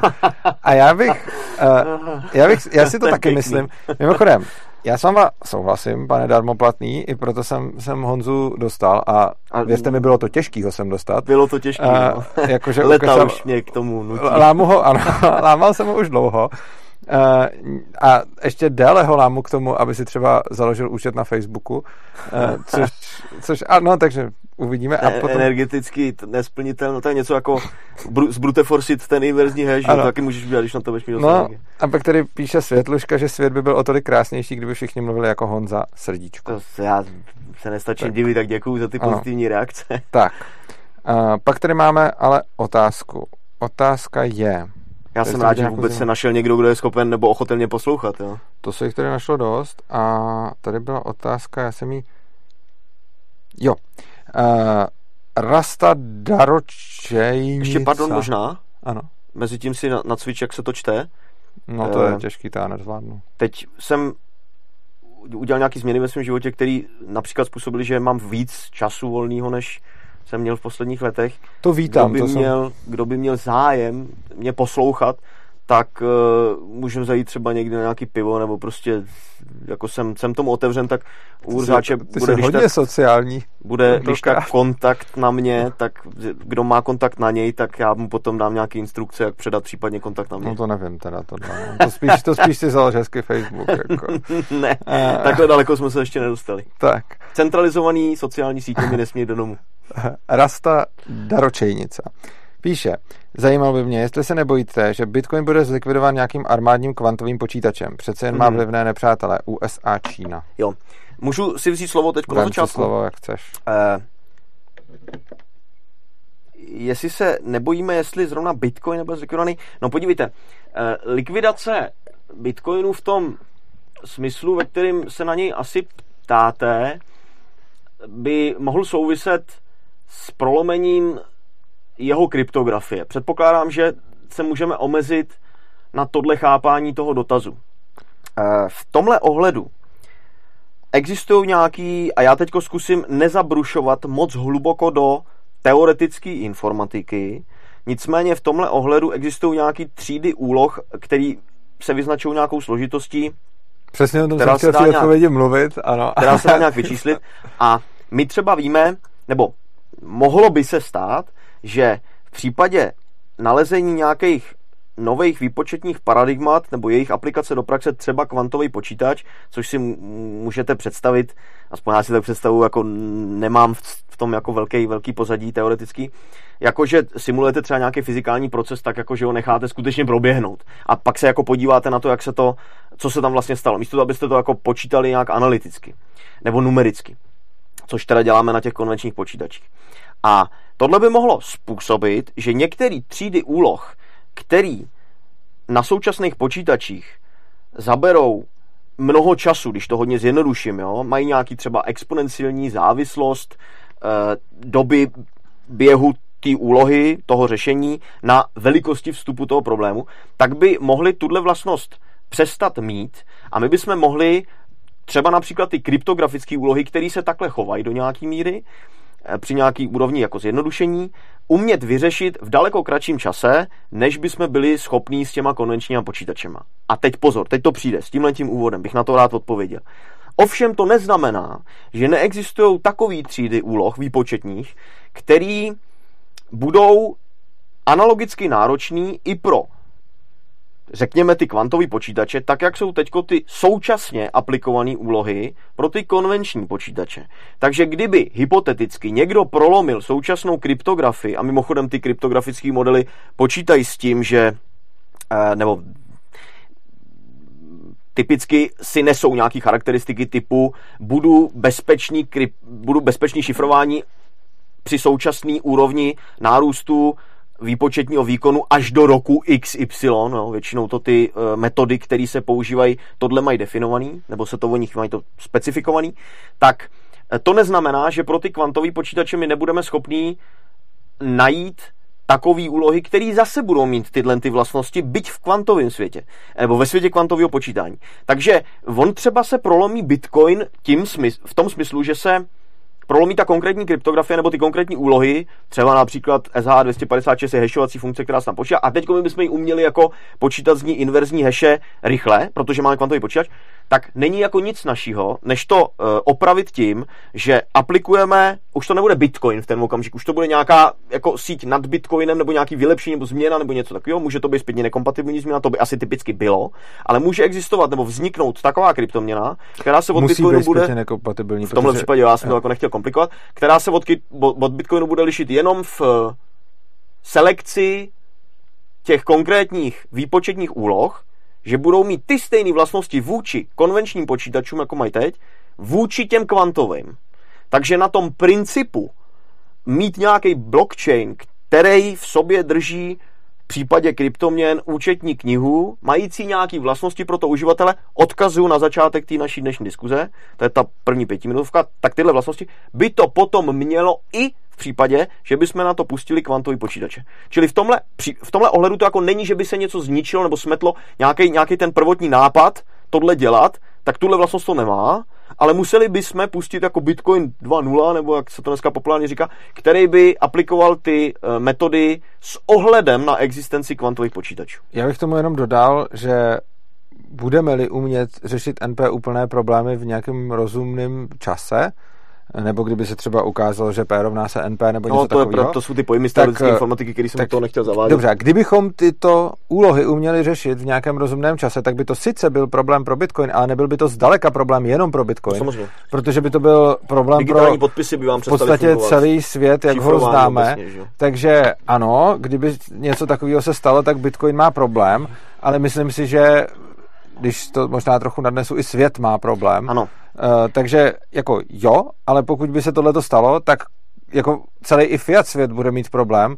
Uh, a nejenom svět financí. Nejenom svět financí, prostě ono celý jako vlastně Chtěl jsem říct celý, současnosti chtěl jsem říct celý internet, ale ono ještě mnohem víc tak. než internet. Ještě víc než internet. Ano. Celá v současnosti aplikovaná kryptografie bude mít problém, respektive ten problém, na který se ptá posluchačka nebo divačka, je problém nikoliv jedné konkrétní kryptoměny nebo kryptoměn jako takových, ale problém kryptografie, která v dnešní době je aplikovaná, ale my můžeme přijít s takovou kryptografií, která tímhle tím zatížená nebude. Dobré, ano. A ta se potom zpropaguje i do těch konkrétních aplikací, což v tomhle případě v kontextu této otázky jsou například kryptoměny.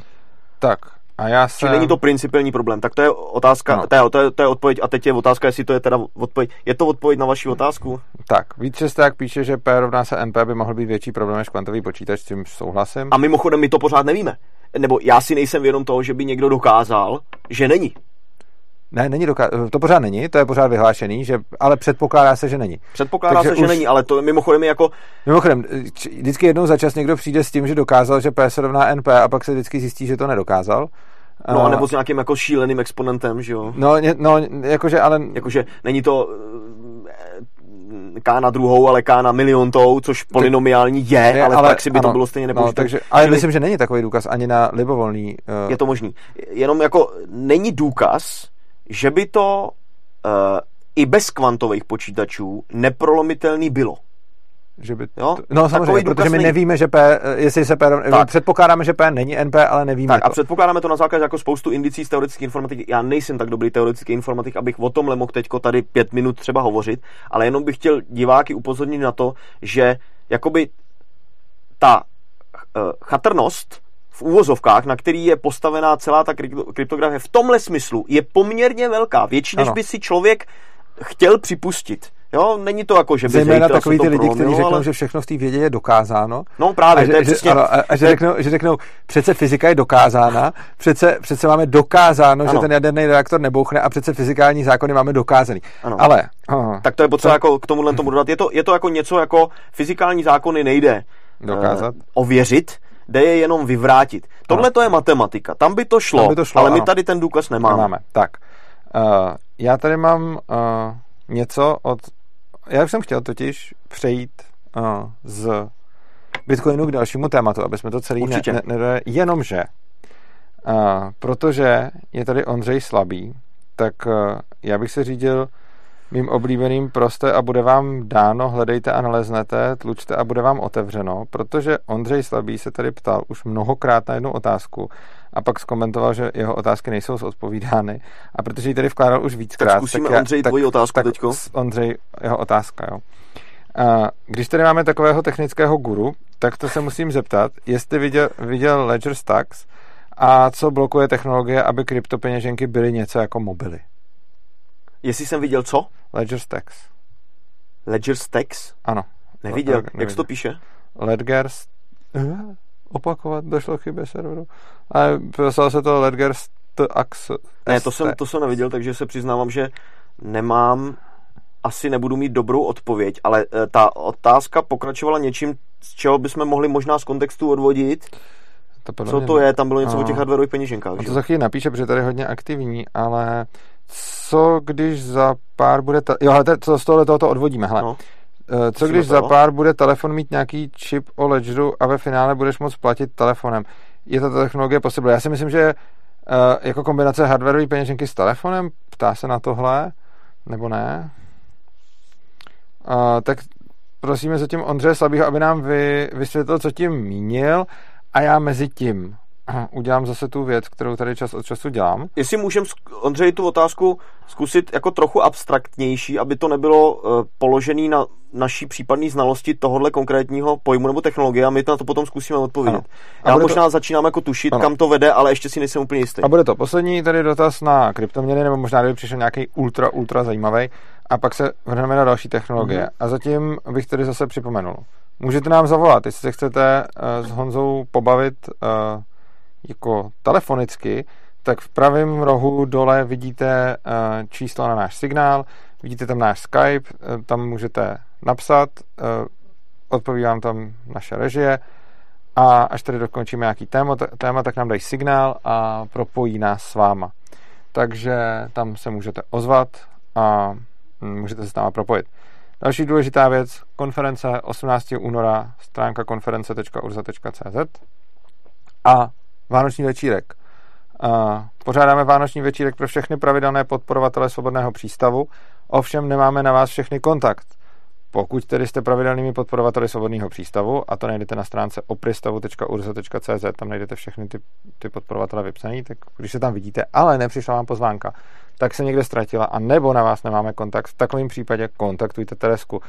Buď na sociálních sítích, nebo i nějak jinak, případně kontaktujte mě, nebo se můžete Kdybyste neměli žádný kontakt na nikoho z nás, tak eh, se můžete tady třeba doptat v komentářích. Tak. A pak samozřejmě příští livestream o zbraních v únoru. No a Ondřej Slabý eh, se, i když se tady hodně ozýval, tak eh, už se neozývá. Dobře, tak pojďme nechat tohle ještě třeba nám k tomu něco doplní, tak my se na to potom pokusíme odpovědět.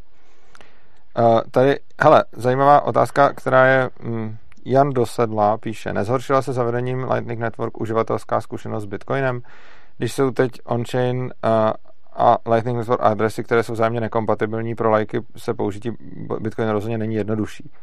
No, za mě se nezhoršila ani tak tím, že jsou to dvě různé adresy a že jsou vzájemně nekompatibilní, ale za mě se spíš tím, že Lightning Network jako je ještě hodně v plenkách, takže potom různí nadšenci ho propagují a potom výsledek je, že to nefunguje tak dobře, jak by člověk čekal. Což je ale problém každý vznikající technologie. No a já ještě bych tomu dodal, že nevím, já, já totiž pořád nevím, jestli jako Lightning Network vůbec může fungovat. Protože aby fungovala nějak, tak musí ta síť být dostatečně hustá a zároveň musí být uh, v těch úložkách na těch jednotlivých uzlech dostatečné množství tokenů té měny, abyste mohli ten Lightning tam poslat. A teď je otázka, jestli jako není teoreticky odvoditelný, že když byste takovou síť udělali, tak už zase bude v, tý, v těch úložkách jako tolik jednotek té měny, že to jako nikdo nebude chtít s takovou velkou úložkou provozovat. Nejsem si tím úplně jistý. Odkazů v tomhle eh, na tu knížku, zase co jsme vydali s Dominikem, s Roukalem, tam je o tom nějaká, jednu, jednu stránku jsem tomu věnoval, myslím, tak koho by to zajímalo, ale tohle to je spíš, technolo, jako, to je spíš jako technologická odpověď, eh, tu uživatelskou, tu už teda odpověděl Urzáč do nějaký míry, Uh, nad tím by měla být zase nějaká míra abstrakce, která bude pro toho uživatele, jako která bude odstímat toho uživatele o to, jak je to řešený. Jo? Tak to si myslím, že tenhle aspekt je jako řešitelný tím, jak bude navržená ta aplikace, ale je otázka, jestli jako teoreticky to může fungovat a v tomhle ohledu odkazu v rozšířené části odpovědi na Myslím, že jsem o tom napsal nějakou stránku v té knížce. Vím, že jsem to tenkrát studoval. Neudělal jsem mm, o tom jednoznačný závěr. Četl jsem různý i matematický zdůvodnění a matematický modely, který to se pokoušeli analyzovat. A neznám na to odpověď. Doporučuji nějaký hlubší samostudium, ale tady do toho zabíjat nechci, protože jednak bych to asi nebyl schopen vysypat z rukávu a jednak by to bylo už asi jako natolik uh, specifická odpověď, že nevím, jestli by to zajímalo všechny ostatní. Tak, Ondřej Slabý nám doplňuje tu otázku, i když já teda tomu moc nerozumím, ale přečtu, jak napsal. Jo. Dobře. Actually udělali peněženku s displejem. Včera to představovali, zajímalo by mě, jestli když nějaká firma, v závorce Ledger a podobně, eh, tak by dokázala díky peněženkám, které by měly i jiné využití. Eh, Mně ta věta nedává hlavně smysl jako po jako, jako česky, a, protože já A já ještě zku, zku, zkusme to skombinovat s tou předchozí otázkou, třeba to dáme dohromady, když předchozí před, ještě otázka, přečteme tu, tam byla právě ta druhá část, o tom, co si myslíte o hardware a peněženka, nevím, jestli bychom k tomu nebyli schopni No pak je tady ta jedna otázka, eh, co když za pár bude nějaký telefon mít nějaký čip o ledgeru a ve finále budeš moct platit telefonem. Je tato technologie possible? Stejně tak... Uh, Já no. už možná začínám tušit, uh, jestli Ondřej nemyslí, protože my máme ty peněženky, softwarové řešení, implementované na různé platformy, to bych jako nerad uh, zabíhal do detailu, jako jestli platforma jedna je lepší než druhá. Řekněme, že máme jako platformu, pro kterou je softwarové řešení, řešení softwarové peněženky, ale to je, řekněme, potenciálně kompromitovaný tou platformou, že jo? Ano. Jako, já bych teda rozhodně nebyl Člověk Ani- musí ani- věřit eh, svýmu operačnímu systému. Přesně tak. Musíš věřit celý té platformě, nejenom tomu Ale i tomu hardwareu. Po, no, Čili celý té platformě. Čili já, jako já bych si bitcoiny do softwarové peněženky uh, běžící nad Google Play Services, nevím co, jako nedal. A teď teda, jestli on nemyslí ten uh, Ondřej, ten, ten no já třeba to mám tak, nemyslí, že mám, že mám tam peněženku na drobný, že jo? No jasně, na, dobře. tak to je druhý- praktický Jasně, docela. prostě ale o to, o to si přišel, jako už jenom tím, že to tam strčíš, tak si o to jako v porovnání s tím, když to budeš mít jako vyrytý do titanové destičky, Ano. ko, ko, za, zašifrovaný přes BIP38 a zahrabaný někam jako do, do díry na tvým vlastním pozemku jako přišel. Já to mám normálně jako v trezoru, a, ale pak mám na, Tak. na útratu v telefonu. A k tomu bych se teď rád dostal, jestli teda tazatel tím nemyslí, protože řekněme, že preferuje hardwareu peněženku z různých důvodů, o tom tady můžeme mluvit, Mhm. jaký to může mít vlastnosti, zase ne, potenciální rizika někde jinde, s tím, že by jako měl teda jeden handheld device a měl by teda telefon kombinovaný s hardwareovou peněženkou. Jo, jakože by ty, kdo vyrábějí, on teda píše o Ledgeru, já mám radši Trezor, ale kdyby teda ty, kdo vyrábějí Trezory a Ledgery, tak by rovnou začali vyrábět telefony, takže by to vlastně byl Prostě, prostě by to jeden Trezor, device, který by rovnou byl telefon, ano, peněženku s, s telefonem. telefonem. No tak eh, takovýhle zařízení má eh, kombinaci vlastností telefonu a hardwareové peněženky, případně ještě nějaký jiný, když se to nepovede udělat pořádně, No, který nebudou žádoucí. že Jo? ano, a já bych to, já bych to asi nechtěl, eh, protože Může se stát, že takováhle věc bude mít jako kombinaci těch nevhodných vlastností obou dvou těch, těch přístrojů, Ano, jo? ale- Velice snadno. Ono nemusí to tak být. Když to uděláte dobře, dokážu si představit, že by to šlo udělat dobře, takový návrh, ale když to neuděláte dobře, tak by to mohlo mít kombinaci negativních vlastností obou těch přístrojů. A teď problém v takovém přístroji by byl ten, konec konců jako v tomhle, že vy nevíte, co se tam děje. Vy to nevíte ani v té hardwareové peněžence. Ono totiž můžete mít jako open source zdrojáky, prostě skompilovat si to a tak dál, ale jak budete se přibližovat víc a víc hardwareu, tak to bude hů- hůř a hůř ověřitelný na úrovni jednotlivce uživatele, že tam třeba není jako nahekovaný hardware, že jo? no, a jako já Jo, osobně, to už se dělá blbě. To už dneska nemůžeš že já jsem já nedávno stavil ten to- počítač, co jsem dostavil po těch pěti letech, co mi ty součástky le- ležely to- v obýváku na podlaze. Spoustě lidem se to nelíbilo, tam mezi tím chodit. Mně že nebudeš ne. popisovat do detailu Nebudu, svého nebudu, počítače. ale už je dostavený, že jo, od, od jara, konečně. A uh, jako věnoval jsem poměrně velký úsilí tomu, abych měl od toho třeba na 10 let pokoj, no teďko dobře, na 10 minus to, jak dlouho jsem dostavil, abych od toho měl pokoj bylo to jako relativně bezpečný, takže používám tamhle tu šifrování a tamhle to a ramku mám šifrovanou v reálném čase ASM a systémový disk taky a RAID mám hardware vyšifrovaný bla bla bla bla bla bla. Ale stejně si pořád nejsem jistý tím, nemůžu, že třeba v Ringu minus jedna mi neběží uh, UEFI moduly, Ano. o kterých nevím, anebo hardwareové řešení, které nevím.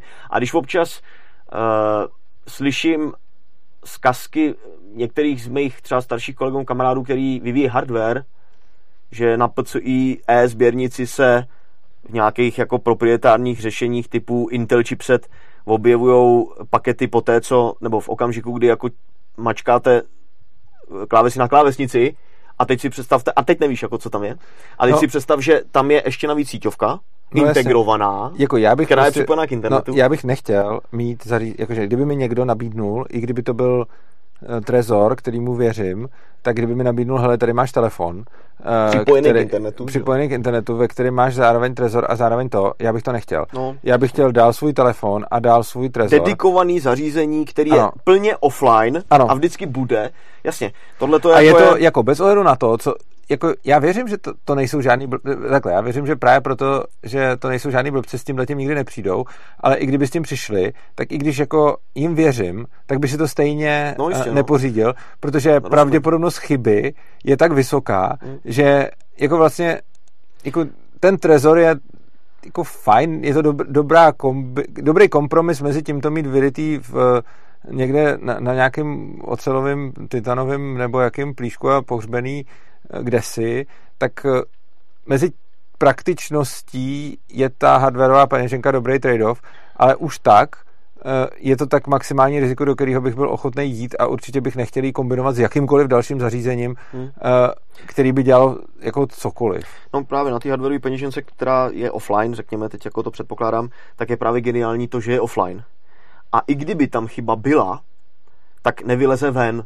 Mhm. A tohle to je totiž aspekt, který se strašně dobře kontroluje eh, z pozice uživatele, který o tom nemusí vědět prakticky vůbec nic. Mhm. A i když budete prostě super guru a budete jako mít nějakou znalost vo všech technologických úrovních výpo- abstrakce výpočetní techniky od aplikačního softwaru přes eh, programovací jazyky, operační systémy, všechny ty různé kernely, kompilátory, procesory a jejich architektury, na který to běží a celý ten hardware, ze kterého je to smontovaný, až po mm, fyzikální zákony eh, zakázaných elektronových pásem, ze kterých jsou udělaný ty bolovodiče, řekněme, jo? a pod tím už je ta elektromagnetická interakce a ty fotony, které jako tam běhají aby se tam ty elektrony mrskaly v těch drátech, tak i když budete mít nějakou teoretickou znalost, alespoň nějakou vo všech těle úrovních abstrakce, tak strašně špatně se vám bude v takhle komplexním systému vylučovat, jestli tam není nějaká, byť třeba triviální chyba, jako nedávno jsem čet, není to tak dávno, třeba dva roky nebo něco takového, eh, jak jsou ty různý proprietární řešení šifrování typu BitLocker, Microsoftu a tak dále, tak ono to třeba umí běžet nad eh, eh, ATA Security standardem pro šifrování disků, když má ten disk šifrování a je zaheslovatelný passwordem, který je typicky v notebookích e, nastavitelný v BIOSu třeba, tak ty různý softwarové šifrovací řešení tohle umějí používat jako jeden ze způsobů, jak teda budou šifrovat, ale tam může být třeba nějaký triviální backdoor typu v tom a ta security standardu jsou ty passwordy dva a e, defaultně může ten eh, BIOS nastavovat třeba takovej master password, který bude jako recovery telnej od výrobce toho disku nebo toho chipsetu. A najednou to máte jako zkompromitovaný by default, ačkoliv vás celý ten systém bude přesvědčovat, že tam máte všechny ty bitlockery a všechny tyhle ty věci. Mhm. Jo? A opravit tohle znamená prostě nastartovat 16-kanálový logičák, připojit ho někam na nějakou ATA sběrnici a, a Pojďme to si tam to, pakety. protože už nám tady lidi píšou, že nám nerozumí. Uh, a potom... Čili abych to, abych to eh, shrnul jednou větou. Vy nejste schopný mít pod kontrolou ani takovou věc, jako je hardwareová peněženka, nebo peněženka v čipu, a na to, abyste jako, jako ten systém, jako jeho návrh, a na to, abyste tohle byli schopní mít pod kontrolou, tak od toho chcete nějaký jako jiný vlastnosti typu třeba, nikdy se to nepřepoje do internetu. No, jasně. Jo, a to je ten důvod, proč třeba Urzáč a já nemáme tu preferenci, máme tu dispreferenci, že jako nechtěli bychom takovýhle zařízení kombinovatelný, protože tam mezi tím potenciálním zkratem, mezi tou public částí a tou vaší private částí jako nemáme pod kontrolou. Jo? No, přičemž já bych, no, tady lidi píšou, že tomu, že tomu nerozumí, ale jako Tak já pojďme se že přesunout pojďme od těch kryptoměn těch už jinam. jako A jak říkám, abstraktějšího abych tomu dodal, já bych dal fakt uh, jako pře- přesunovat si peníze z hardwareové peněženky do, uh, do telefonu, do softwarové peněženky, mi přijde jako dobrý řešení, kdy úplně stejně jako sebou netaháš trezor, tak sebou taháš peněženku, kterou ti může někdo ukrást. Jasně. A to, taky to je si dobrá do analogie. ní no. dáš prostě nějaký, nějakou rozumnou cash, za kterou si potom kupuješ to, co zrovna potřebuješ, když jsi venku. Ano, souhlasím. A když ti to někdo ukradne, tak prostě přijdeš o pár tisícovek, ale nepřijdeš o všechny prachy. Hmm. A úplně stejně tak mi dává smysl mít hardwareovou peněženku někde, ve který mám peníze a z té přesouvám, když potřebuju do softwarové peněženky na telefonu pár tisícovek, o který můžu přijít. Ano, já s tím souhlasím. Já přeformuluju to svoje předchozí tvrzení, jo, to před pěti minutama zhruba. Uschovna píše, jednu větu, větu vložil do 30.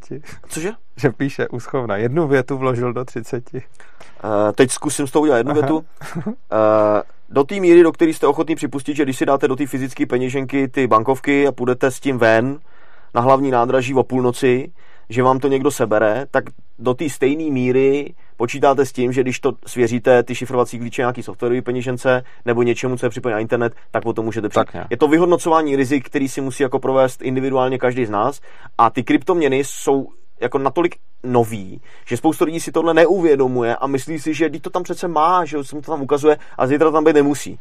To se to do jedné větě nepovedlo, ale... Jedno souvisí. No dobře, no tak jako, ale to může být, to, to pak všechno můžeš prohlásit za jedno To je pravda.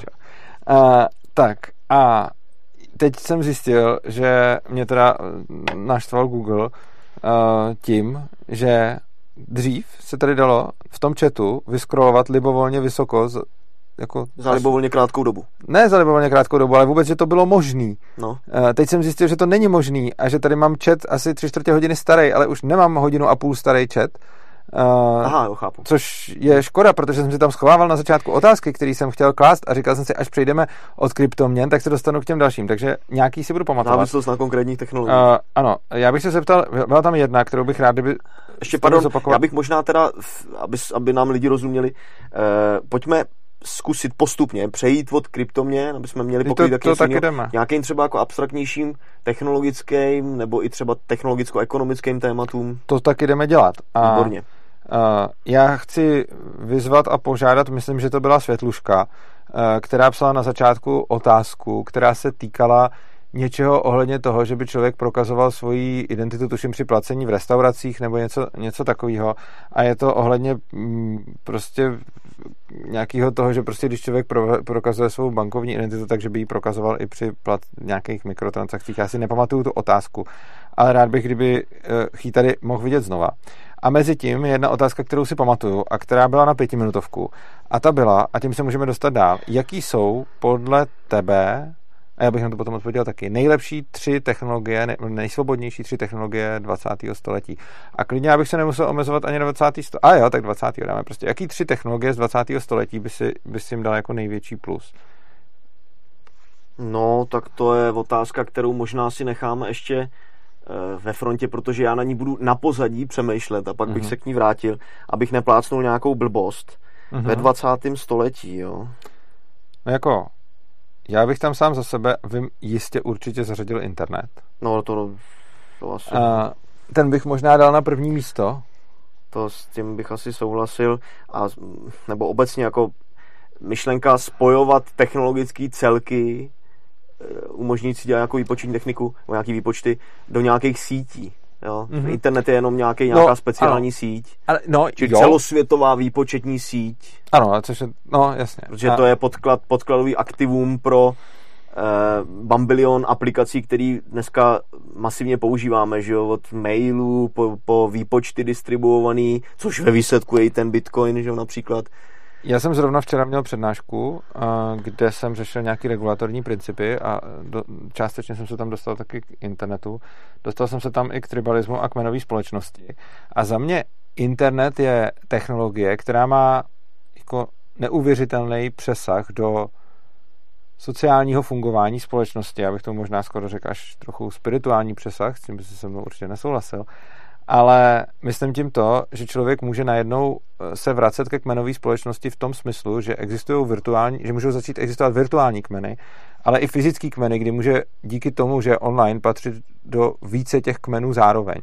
Přičemž tohle je za mě obrovský jako socioekonomický dopad internetu, kdy vlastně my můžeme patřit do nějakých kmenů, kteří si vytvářejí svoje pravidla, můžeme patřit do více naraz a ty kmeny můžou být buď čistě virtuální, ale nebo to můžou být i fyzický, eh, kdy v kombinaci s efektivní dopravou může člověk i fyzicky patřit do několika kmenů, mezi nimi přejíždět a zároveň díky internetu eh, real-time komunikovat. Uh-huh. Což je za mě jeden jako z, ze zásadních vlivů internetu na lidskou společnost jako celek?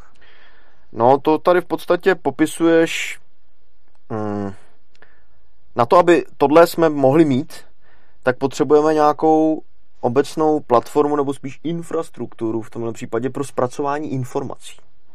Což ten internet je instance takové infrastruktury, která pak tohle logicky umožňuje, jakákoliv jako infrastruktura pro zpracování informací, tohle umožňuje. Uh-huh. To jsou informace.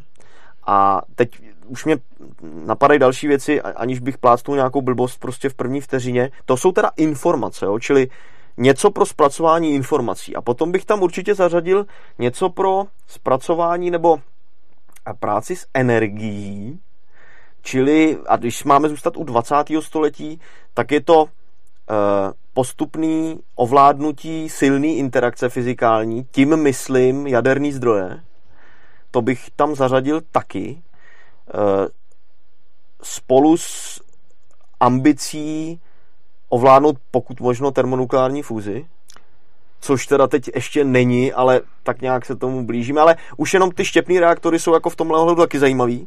Jsou, Na, nabízejí ale nám... ty bych asi mezi top 3 nezařadil, člověče, protože uh, jako jo, je to, jako zařadil bych je pravděpodobně někam do top desítky asi, ale třeba mezi top 3 já bych je asi nedal. Tak můžeme zkusit tady o tom chvíli povídat a schválně, jako jestli nás napadne něco, s čím se stotožníme, že jako je v Mm-hmm. Jo, že bychom sestavili podobnou top 3 nebo top 5. A potom Já bych tam zařadil tady, ještě, uh... pardon, hned ti zase vrátím slovo, ale to není 20. století teda, uh, ale řekněme 19. nebo možná už i dokonce přelom 18. 19. A to jsou jako obecně termodynamické stroje, protože ty nám umožnili jako nedřít se na těch polích, a při stavbě domů ano. Jo, a tak dále. A to jsou všechny ty možný motory, prostě termodynamické stroje ano. obecně. Že? Začal mm-hmm. tím parním strojem, Uh, ale nejenom parní stroj, ale potom ty různý další spalovací motory a uh, od, od nich odvozený technologie, spalovací turbína, jo, která nám umožňuje prostě udělat tryskový motor a můžeme se dopravovat odsud do Ameriky za chvilku. Ale to bych jako taky, taky bych uh, ty myšlenky ubíral tímhle tím způsobem, pokud mm-hmm. bychom chtěli identifikovat ty jako úplně top 3. Čili ano. informace, to mezi to bez sporu bude patřit něco, co souvisí s informacemi, něco, co souvisí s energií, řekněme, že to ještě nemáme dobře sformulovaný, tak to by mohlo být něco z těchto mm-hmm. těch oblastí. Uh, já bych tady jenom do chatu. Uh, Ondřej Slabý je velice aktivní a já bych poprosil, pokud chceme nějakým způsobem interagovat, já nechci ho prostě začít ignorovat, ale kdybychom mohli se trošičku uh, z kvantity přesunout ke kvalitě, Přičemž je mi jedno, jestli je to česky nebo anglicky. Pokud vám víc vyhovuje mluvit anglicky, můžete dávat dotazy v angličtině. Ale potřeboval bych, aby vaše příspěvky obsahovaly větu, která má podmět, přísudek a která, když se přečte, dává smysl. Je jedno, jestli česky nebo anglicky. To, co tam teď píšete, jsou kombinace českých a anglických slov a většina z těch zpráv nedává smysl. A já bych, jako, já vás nechci začít ignorovat, protože vidím, že nás sledujete, že se tady s náma hodně bavíte. Takže kdybyste třeba místo pěti příspěvků napsali jeden, který bude ucelený a ty věty budou... S otazníkem na konci, pokud možno. Třeba, jo, jakože, aby, abychom uh, si takhle mohli líp povídat, protože uh, mně to přijde trochu škoda, protože vidět, že máte zájem, ale já upřímně uh, vlastně to nejsem moc schopný rozluštit a vlastně asi úplně ani nechci, protože je to, uh, protože uh, je to jako... Tak dáme panu Ondřejovi příležitost eh, sformulovat nějakou vě- otázku, na kterou potom ano. se pokusím odpovědět, ale já bych tady uh, takovou vsuvku mm-hmm. vtipnou, jestli můžu. Uh, od té doby, co různě školím a občas přednáším něco, nebo si děláme takovéhle povídání, tak se mi poměrně dobře osvědčilo, lidi občas kladou, prostě snaží se položit nějakou otázku, tak je tam takový pozorování. Jo. Jestli si zažil něco podobného, já jsem si na to udělal takovej, eh, takovou pomůcku. Lidi často přijdou, třeba po, po mým školení a začnou klást otázky, nebo prostě nějaké otázky, co třeba řešíme v v závěrečné diskuzi a tak dál. A oni přijdou s představou, že mají otázku, ale ve skutečnosti říkají oznamovací věty. Mm-hmm. Tohle se mi strašně často děje. A jednak to má jako ten dopad, že už tím, že si říkají ty věci, tak si částečně můžou odpovědět na ty otázky, co mají, které ještě nejsou vyslovený. A co, já je v tom mám jako tendenci v tom pomáhat tím, že oni teda jako řeknou ty věty, které mají tečku na konci, nemají tam ten otazník. A teď se nic neděje. Jo? A oni čekají, jako, jak, jaká bude reakce. A já, já pořád říkám, no, a teď, jak zní ta otázka, jako čekám na tu otázku, jako čekám, až to skončí tím otazníkem, jo. A teď je občas vidět, jak oni jako by se přepnou z toho módu, my oček, očekáváme, že teda něco šblepneš, do toho, no jo, my jsme vlastně měli umět položit tu otázku a začnou si klást to, jak má ta otázka vypadat. A už tohle kolikrát ty lidi posune v té diskuzi jo, přes takovou tu úplně první energetickou bariéru, na co se vlastně chtějí zeptat, jim to aspoň pomůže kolikrát identifikovat to něco a potom, co jsou schopni sformulovat. Mm-hmm. Čili mně se osvědčilo v diskuzích s lidma nechat je jakoby v tom a nesnažit se uh, předvídat nebo vymyslet, jo, jaká je ta jejich otázka, ale trvat na tom, aby ji teda sformulovali. Mm-hmm. Tohle to se mě osvědčilo, tak zkuste uh, to dělat. Jo, já jenom doufám, že jsem se tady nikoho nedotkl tím, co jsem říkal, nemyslel jsem to nějak osobně, prostě to bylo jenom jako prozba. Určitě klaďte otázky, jaký uznáte za vodný, i kdyby A... jste měli třeba strach, že budou hloupí, my se s tím vypořádáme, bereme jakýkoliv otázky, mm-hmm. nebudeme hodnotit, jestli jsou dobrý nebo špatný, pokusíme se na ně odpovědět. Zkuste se neomezovat tím, že se třeba bojíte položit nějakou otázku, že by byla hloupá, my se s tím vypořádáme, nebude hloupá a zkusíme se na ní odpovědět. Uh, Korim jsem tady položil otázku, která je podle mě dobrá pro další směřování, protože my jsme začali pozitivně a mě překvapuje, že jsi sám přišel s tím, že budeme pozitivní, což mě se moc líbí a od tebe jsem to nečekal. Ale je tady otázka. Uh, ahoj, Jaký je podle vás výhled do budoucnosti z hlediska souboje šmírovacích technologií v rukou státu a technologií na ob- obranu před nimi? Já chtěl být pozitivní. A kdo, kdo podle vás vyhraje? Uh, no, já na to dám nějakou odpověď, než, než předám slovo Honzovi. Já si myslím, že ten souboj nikdy nekončí a že je hodně kreativní používání těch technologií ve smyslu, že je něco, že jako to, co já si dlouhodobě myslím, je, že existují technologie, které mají lepší potenciál pro využití Jsme tady řešili, uh, pro využití jako ke zvyšování svobody a pak jsou technologie, které mají lepší potenciál pro využití ke snižování svobody. Na druhou stranu to není fixně dáno, ty technologie jsou sami o sobě neutrální, všechny jde využít ke všemu, ale některý nám dávají jako, řekněme, lepší návod k tomu, eh, jak s tím udělat něco. Takže když máme eh, blockchain a decentralizované sítě a kryptoměny, tak jsou to technologie, které spíše použijeme k rozšiřování svobody a těch, eh, těch aplikací jako ve prospěch svobody se nabízí výrazně víc než těch proti. A když budu mít jako face recognition, tak to je technologie, kde se bude mnohem víc nabízet použití pro ořezání té svobody.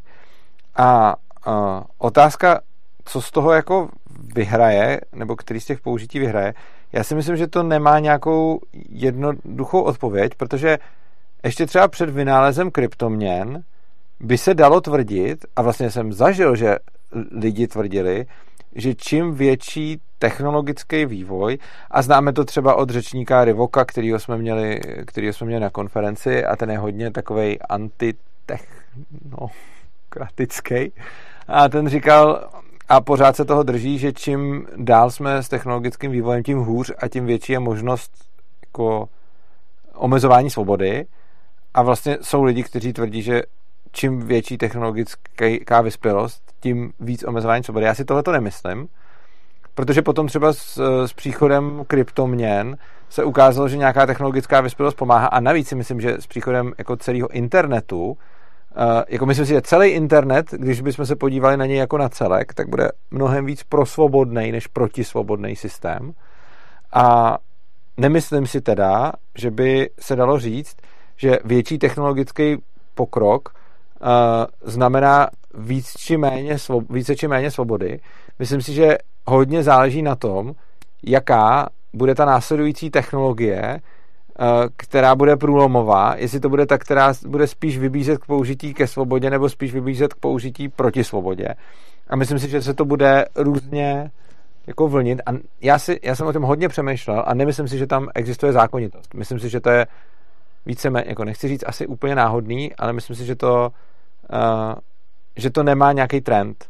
Že prostě budou určitě vznikat nové technologie, které si budou vyloženě žádat o použití proti svobodě a pak budou vznikat technologie, které si budou vyloženě říkat o použití pro svobodu. Že se to jako bude nabízet, ty řešení. A myslím, že pak záleží hodně na tom, mm, která přijde kdy, Což mimochodem ještě, abych to zakončil, často když mluvím o tom, proč je velký problém digitalizace státní zprávy a nejde to tady právě ve studiu Svobodného přístavu jsem o tom točil jednak přímo video o digitalizaci státní zprávy a jejich nebezpečích a rizicích. A teď, uh, myslím, že video, co vyšlo teď v neděli, bylo o státu jakožto velkým bratrově o, o zneužívání dat státem. A myslím si, že na to často dostávám odpověď, kdy mi někdo řekne, a ono je to jedno, dříve či později k tomu stejně dojdem, tak můžeme klidně volit ty piráti, piráty, protože jestli to neudělají oni, tak se to stane eh, za 10 let a jestli ne za 10, tak za 20. A na tohle je moje odpověď, tohle to zatraceně není jedno, zejména v těch technologiích, protože uh, můžou přicházet další nové technologie, které nám můžou pomoci se proti tomu bránit a my ještě nevíme jaký. A čím míň bude mít stát o nás informací a čím hůře je bude mít zpracovaný, tím lépe. A argument, že jednou to přijde, podle mě neobstojí, protože eh, bude vždycky hodně záležet na to, co my budeme mít v ruce, čím se proti tomu bránit. Takže to je tak moje odpověď na to. Co ty? Tím posledním, s tím posledním, tou poslední částí asi souhlasím. S tou předchozí částí, to už jsme tady řešili v tom předchozím, uh, z té předchozí nahrávky. Uh, tomu jsem se vyjadřoval, že nevím, jak bychom měřili, která z těch technologií je jenom ve stručnosti, jen zopakuju jedné větě, aniž bychom to rozváděli jako použitelnější pro svobodu a která ne, nebo naopak. Ale dokážu si představit, že v nějakém konkrétním prostředí tahle vlastnost nebo tahle korelace je. A ještě předtím, než budu odpovídat. Eh, všimněte si, že ten pojem svoboda, nebo ty kritéria, který vlastnosti prostředí, ve kterém žijeme, který v tomhle kontextu vyhodnocujeme, tak jsou hodně posunutý vůči minulosti. Svoboda před pětisty lety znamenalo, jestli jako budete robotovat na poli nebo ne. Hlavně třeba. A dneska to znamená, jestli, a teď zase plácnu první, co mě napadne, když na vás někdo ukáže prstem, tak vám zmrazejí bankovní účet nebo ne. To tenkrát jako vůbec nebylo takový kritérium, protože nebyly všechny ty věci, které vznikly mezi tím. Takže v tomhle ohledu jako ta svoboda je, to je pozorování je měřená úplně jinýma ukazatelema než v minulosti. A teď bych zkusil navázat na ten začátek, teda na tu otázku. E, ty si tam začal odpovídat tou digitalizací státu a jestli stát o nás má mít informace nebo ne. Já si myslím, že, a to by bylo dobrý téma na nějakou delší diskuzi, že každý proces, Eh, který může modelovat, ať už jsou to procesy státní zprávy, nebo platby, krypto, cokoliv prostě. Nebo orání na poli. Eh, by měl mít k dispozici jenom ty informace nutné, aby mohl doběhnout a žádný další. Jo? To už říkal, a já nevím, nevím, jestli to byl Da Vinci, nebo někdo z antických filozofů, že dokonalost není, když už nejde přidat, ale když už nejde ubrat. Mm-hmm. Čili my chceme dělat jednoduché věci, které jsou ještě sto, vyřešit ten problém, před kterým stojíme. To je ten úkol. Mě jako softwarového architekta nebo jako systémového architekta obecně, tak tohle jako enormně zajímá a snažím se ty systémy vždycky vymyslet tak, aby byly nejjednodušší možný na to, aby řešili nějaký problém. Ano, mohli bychom se bavit o tom, jestli jsou jako ještě pořád rozšířitelný i do budoucna, bla, bla, bla, bla, bla, bla zvětšovatelný a tak dále ale jako typicky chcete pracovat s optimálním a ne maximálním množstvím v tomhle případě informací. A jak se tam ptala jedna naše divačka, s tím platby v kavárně vyžadují identifikaci tvojí osoby, byla tam nějaká taková otázka, my jsme na to nakonec odpověděli jinak, nebo tenhle ten předpoklad jsme nepoužili. Ne, za mě jako jednoznačně platba v kavárně ne, nesmí, ne, že nemůže, nesmí vyžadovat identifikaci osoby, protože na to, abyste prodali někomu kafe, nepotřebujete vědět, kdo to je. Eh, důkaz, stovky let se prodává kafe a nepotřebovalo se to vědět. Takže to jde. Jo? Proč já bych do toho měl spát informaci, kterou ten proces nepotřebuje? To je jenom zdroj potenciálních problémů, protože někdo bude muset definovat, co to je za e, informaci, definovat okolo toho nějaký doménový slovník, abyste vůbec se mohli s ostatníma bavit o tom, jestli kritéria zpracování té informace jste udělali nebo vyhodnotili správně, provedli správně. Teď to budete muset někde ukládat, prostě jak dlouho, tohle. Protože okolo toho se nabalí jako spoustu, má to analogii k té státní správě, protože vždycky, když vznikne nějaká regulace, tak okolo toho vznikne, jak říkal Petr Mach, to není jenom ono, okolo toho vznikne celý úřad a ten úřad začne vydávat nějaké oběžníky a nějak, nějaký další věci. Tohle to s tím souvisí. Ty, když to zobecním, na ty procesy, ať už je implementuje a pouští kdokoliv, ať už je to stát ve svůj snaze o digitalizaci nebo kavárník, majitel kavárny, když prodává někomu kafe, tak aspoň jako historie nás učí, že tohle jsou ty lepší řešení. Vy potřebujete ty všechny věci t- jenom tak jednoduchý, abyste pokryli to původní zadání. Je to, takový te- je to taková teorie, nebo je okolo taková teorie, a to občas používám jako analogii na svých školeních programátorů, říká ti něco pojem náhodná a esenciální a náhodná komplexita? Ano. Tak to je ono. Pro diváky. E, jste před nějakým problémem, znáte jeho zadání, teď neřeším, jestli to zadání je správně, to je jiná otázka, ale máte nějaký zadání a máte vymyslet nějaký řešení toho zadání. To řešení nebude nikdy z povahy věci jednodušší, nebo nemůže být ani eh, jednodušší než to zadání. Když dostanete komplexní zadání, budete muset udělat komplexní řešení, nebo alespoň tak komplexní, jak je to zadání. Ale pozor, vy můžete udělat komplexnější řešení, ale to nechcete. Vy nechcete mít příliš komplexní řešení, když máte ve skutečnosti řešit jednoduchý problém. Ano, to, ani to zadání nemusí být správně a mohlo by být jednodušší, jo? ale to je jiná otázka. Řekněme, že teď mám předpoklad, to zadání mám a já se ho pokouším pokrejt nejjednodušším možným řešením, který to zadání pokryje. A to taky souvisí s množstvím informací, který ten proces nebo to, ty procesy v tom řešení zpracovávají a ty by měly být vždycky minimální možný k tomu, co chci zpracovávat. Ne nic navíc. A digitalizace správní zprávy, a tím, tím zakončím tu svoji odpověď, tak dalo by se udělat dobře nebo s ohledem k tomuhle tomu kritériu, ale já v něm vnímám daleko větší riziko toho, že to spíš bude dál od toho optimálního řešení, než v případě, že to řešení, když si dovolíte udělat tuhle chybu, je nákladnější. Což pro ten Ale stát, když píše ty věci na ty papíry, je nákladnější, protože to musí dělat nějaký člověk, ten tam sedí, uh, musí mu jít plát každý měsíc a tak dále. Už to nedělá stroj tak automatizovaně a dobře, ale myslím, že tam je hlavní problém v tom zadání, jako u tohohle toho. Že vlastně jo, ale te... zadání, jo, to, to ale já, já vím, ale jako přijde, mi, ale přijde mi, že, přijde mi, že tam v digitalizaci státní zprávy bude velký problém v tom zadání, kdy už v rámci toho zadání tam přijde spousta možný. věcí, uh, který budeš nechtít. Hmm. A viděli jsme to krásně u uh, e-shopy na dálniční známky a podobně. No, už, už v rámci toho zadání tam byl průser a to, kolik to potom stálo, se nakonec ukázalo, že byl sice mediální háček, ale byl to ten menší problém, než že se zjistilo, co je to tam vlastně celý zatím skryto za filovací no, systém. No a já ještě navíc uh, říkám, ještě navíc říkám, že i kdybyste to zadání měli v pořádku, to je teď předpoklad do té mojí diskuze, tak aplikace silnějších technologií vám umožní, uh, řekněme, s nás udělat tu chybu, že do toho zavlečete tu náhodnou složku komplexity, kterou tam nechcete.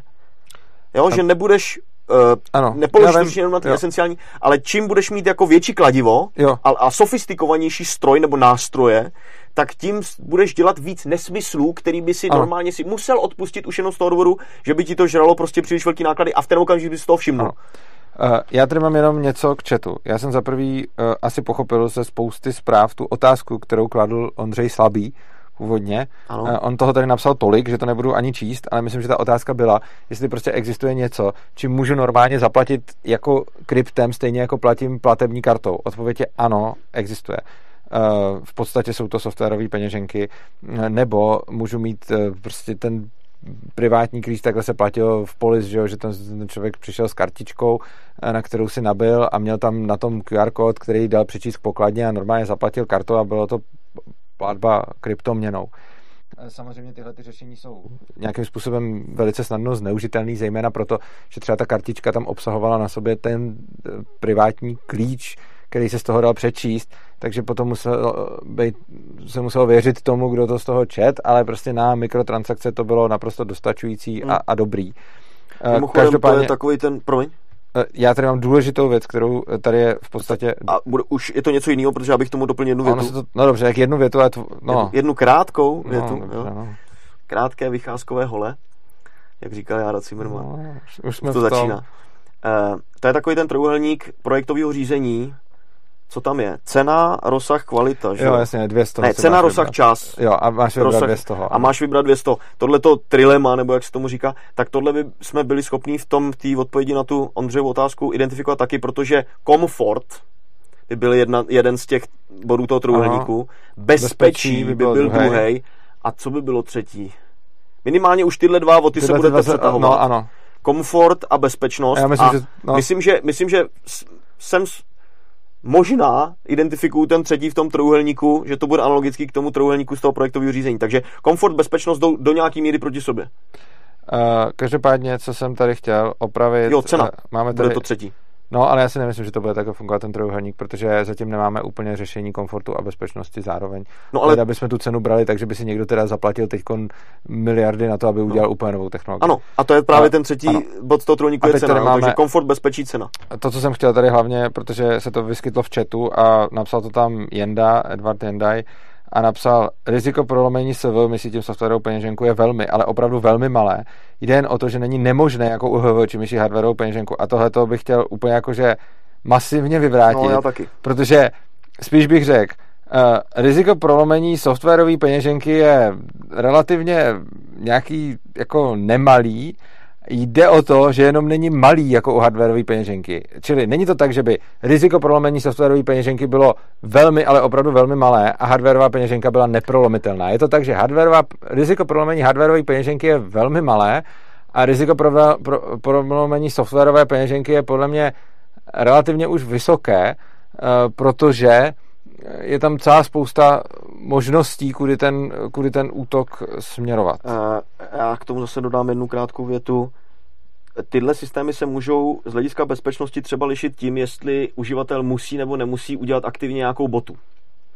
Mm-hmm. U té softwarové peníženky nemusíte a prostě jenom ji udělal za vás ten programátor. A samozřejmě ty teoretické koncepty, na kterých je to postavené, tak ty jsou správně, nebo jako těm můžeme věřit, a i přesto, jo, když bych byl jako předpoklad, teoretický koncept, na kterém to postavený, bude dobrý, bezchybný, tak i přesto může ta implementace být nějakou triviální chybu. Prostě necháte si chvíli v paměti mm, nešifrovaný klíč, který vám nějaký jiný proces vyčte, protože v té platformě bude nějaká chyba. Takové, takováhle věc tam bude bez vaší kontroly, nebo strašně těžko budete dokazovat, že tam to není. To byste museli dělat uh, audit no. zdrojáků celé té platformy. Kdežto u té hardwareové peněženky tam jsou taky nějaký rizika, ale třeba tohle to tam není. Mm-hmm.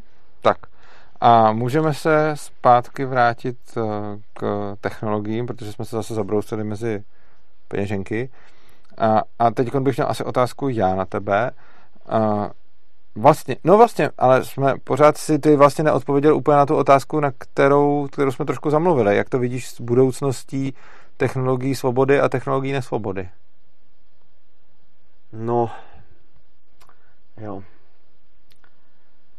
Já myslím, že ty, já budu teď negativní, jo. Už jsem si vzpomněl tu otázku. Myslím, že ty šmírovací Jsem věděl, že to na sebe přijde. Ty šmírovací technologie jako jednoznačně vyhrávají v dnešní době, jako úplně jednoznačně prostě. A jo, právě tím jsme se k tomu dostali, že ty procesy pracují s informacemi, se kterými by vůbec pracovat nemuseli. Mm-hmm. Jo. A to, to dneska prostě na běžícím pásu vznikají nový a nový mm, situace, kdy, který přesně uh, vykazují tuhle tu vlastnost. Že vy na to, abyste zaplatili peníze z místa A do místa B, najednou musíte říkat, na co to je a tak dále. A to tam prostě by nemuselo být, ale je to tam. A jakákoliv informace v tomhle ohledu, kterou do toho systému dáte navíc, tak může být, byť ne nyní, použitá někdy proti vám, protože vy nad ní ztrácíte kontrolu.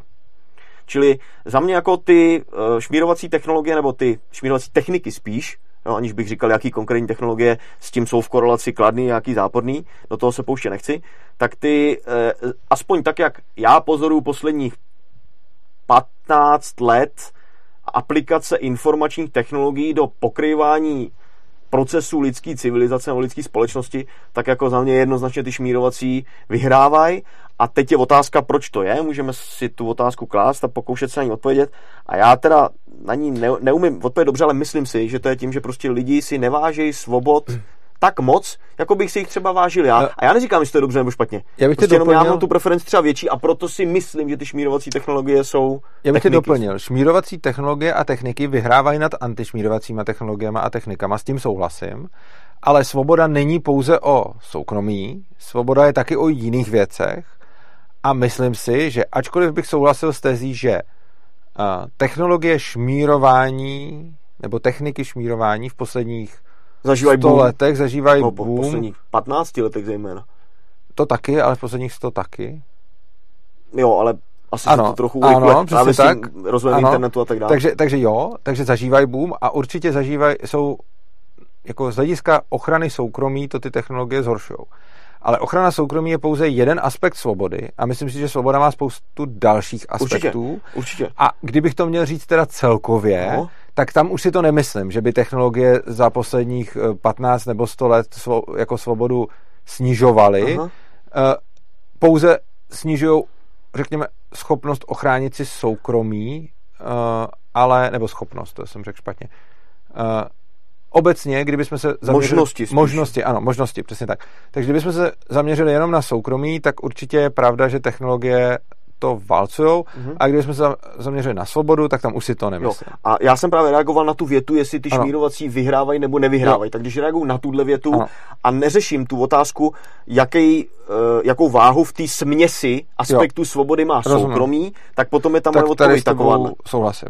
Teďko nám tady Jakub Oplíštil dokázal, že... Ještě poslední věta, teda moje oblíbená věta na závěr.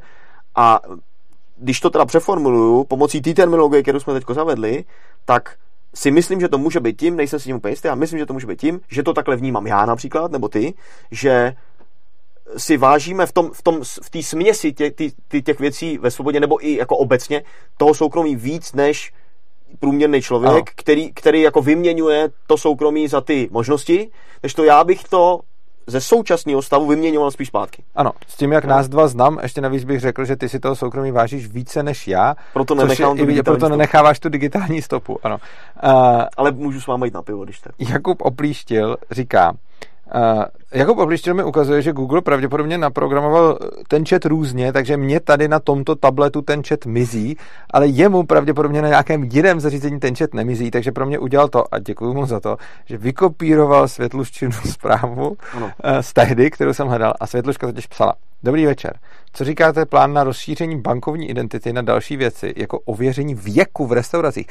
Tohle to je, co, což je ještě úplně, jako když si to vezmeš, tak teda já tenhle ten plán neznám, ale někoho napadlo, a určitě to mohl být nějaký iniciativní pirát, tak ho napadlo, hele, uh, mladiství chlastají, takže budeme kontrolovat ty platební karty, kterými se platí v restauracích a nedáme jim chlast, pokud to bude speciální karta, která ho bude označovat pod 18. Nevím, jestli je to tohle, nevím, jestli jsem to něco slyšel, ale je to zajímavé. Neslyšel a bankovní identita, ten už jako ten pojem ve mně zbuzuje jako velkou bolest.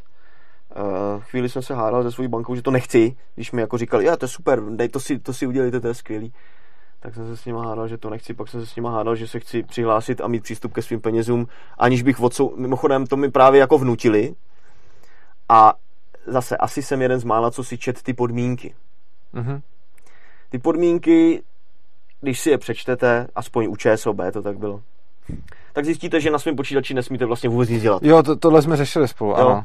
že nesmíte si tam instalovat software třetích stran například. Takže můžete tam jenom ten operační systém, pod kterým oni to implementovali, a tu bankovní aplikaci, že jo, v nějakém jako jednom z těch podporovaných browserů, v jednom z těch podporovaných, v jedný z těch podporovaných verzí. V podstatě nic jiného s tím počítačem nemůžete dělat. Ani tam nainstalovat aplikaci jinou. Přesně tak. Takže jestli chcete dát svůj počítač, svůj vlastní počítač, respektive ten procesor a ty procesy vaše, co si tam počítají, to, co vy jste si mysleli, že chcete počítat, tak jestli to chcete dát bance, fajn, můžete si v ten okamžik, jako je to nutná podmínka tomu, provozovat tu bankovní identitu, což je zase nutná podmínka k tomu, přistoupit k tomu vlastnímu účtu. A dneska jako málo, eh, jaká, málo která firma vám vyplatí mzdu pokladnou, takže za chvíli budeš muset tohle odsouhlasit, aby ti vůbec přišla nějaká mzda ze zaměstnání a koupil si rohlík. A e, zítra už to bude vůbec i na nákup toho rohlíku, že jo. Mhm. Čili tohle jako mě bolí velice a tak jsem jako šťouchal od té banky tenkrát, že to nechci a co budeme dělat a nechci to odsouhlasit a zaříďte to a tak dál.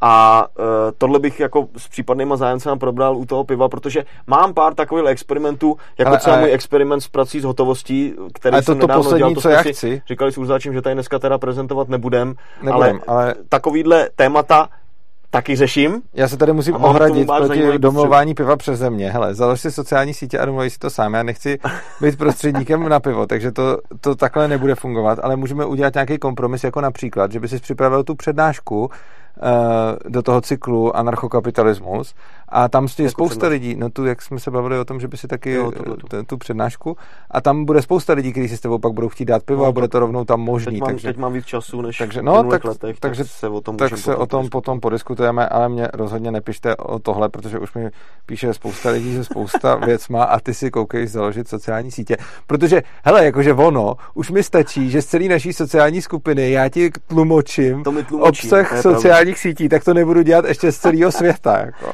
To je pravda, to mi Urzáč tlumočí, tak já mu za, Ano. za to tímto děkuji před diváky. Tak, uh, jo, tady Jan Doseda říká, že řeší to virtuální PC uh, pro každé zapnutí bankovnictví. Myslím, že neřeší, protože to v těch podmínkách neměli, ne? Ne. Takže, takže podle těch, podle té smlouvy by to tak být nemělo, protože uh, Ale ta zase prostě to, to je jako když si to přečteš, tak co to je počítač? Je to No, virtuální jo, počítač, virtuální počítač. Mhm. Čili tam jako najdeš, to je stejný jako ty si, myslím, že to bylo v tom eh, minulém našem povídání, já už jsem to od tebe slyšel víckrát, jak si řešil, že ti ta pojišťovna pojistila proti požáru, ale ne proti působení Jo, elektromagnetického záření, jo, ano, jo, což je jako nesmysl, že? Ano. A když jako byste chtěli rozebrat ty smlouvy a obecně právní úpravy do této vrstvy abstrakce, tak to uděláte strašně jednoduše. Mhm. A já říkám, ano, jako je, to, je to těžký naformulovat dobře, napsat neprůstřelně a tak dále. Ale věc, o který jsem přesvědčený, že to musí mít jako vlastnost, aby tohle vůbec bylo možné, aby to bylo krátký. Jak říká můj advokát a používá to s oblibou od té doby, co jsem mu to říkal, že jak se snažím číst ty věci, když mi dá někdo k podpisu, dokonce už mám i speciální podpisy, abych to mohl podepisovat, i když jsem to nečet a tak dále, to je jedno, tak eh, to není jako moje eh, vada, že mi dávají tak dlouhý texty a že potom já je chci jako logicky číst, abych to mohl podepsat. Ty podmínky na tu bankovní identitu, aspoň u ČSOB, byly prostě 100 km dlouhý, jo. já to mám uložený, archivovaný, že jo, samozřejmě, abych Ano, se to- případně vrátil, když to bude někde prezentovat, ale to jako není váš problém, že, si, že, že to čtete dlouho, nebo že tam spatřujete nějaký rozpor, jako tady říká tazatel, jestli na spuštění virtuálního počítače, nebo jestli se to vztahuje na spuštění virtuálního počítače, nebo ne. To z toho ani nevyplývá.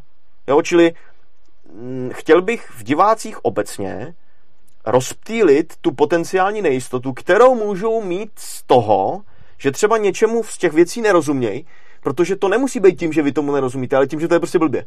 Mhm. Tak, já bych tady ještě udělal malinkou odbočku k zase něčemu, co se tady píše, na což bych jinak nereagoval, protože to zase kryptoměny, ale píše se tady jenda, že hardwareovou peněženku eh, prostě ne, nelze prolomit. Není to pravda, neexistuje a je vlastně je velký omyl domnívat se, že existuje nějaká neheknutelná a je neprolomitelná... nepotopitelný. Ano, je, ano, že hardwareová peněženka je neheknutelná, je stejný tvrzení jako Titanic je nepotopitelný. Eh, A já nevím, v jakým tom Titaniku to bylo, jestli v tom starým, novým nebo středním, ale tam byla v tom, na to reakce věta, kterou jsem zapamatoval. Je ze železa, ujišťuji vás, že je. Takže ano, prostě neexistuje uh, žádná technologie, která by nešla hacknout, prolomit.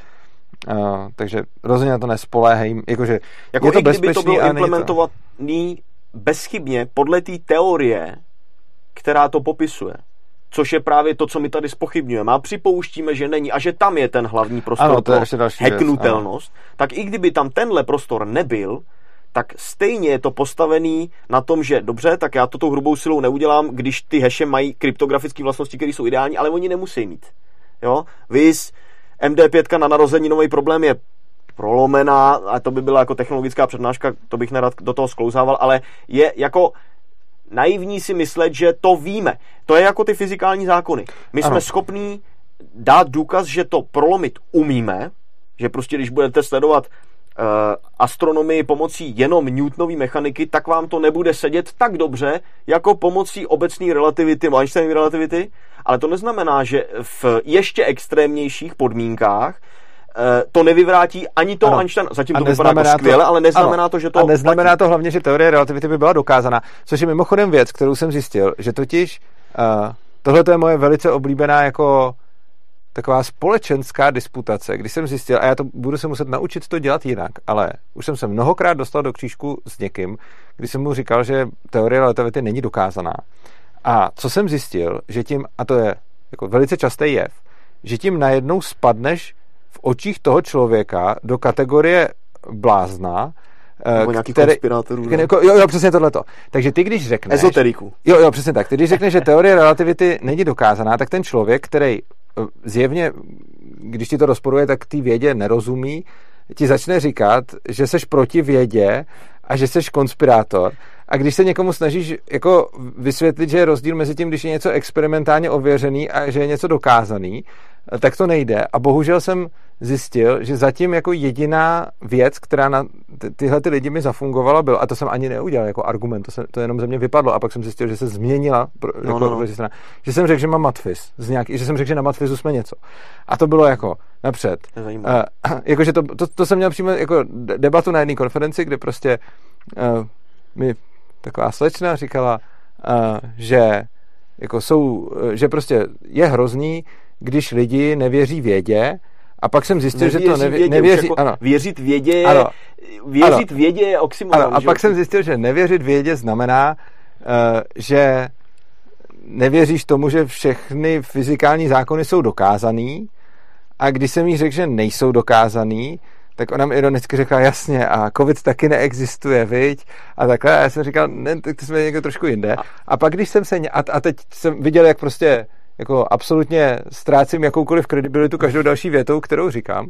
A potom jsem nějak zmínil, jako úplně mimochodem, že jsme na matfizu něco. A ona, ty máš matfiz? A já říkám, no ty... A, a najednou se to změnilo zase jinam.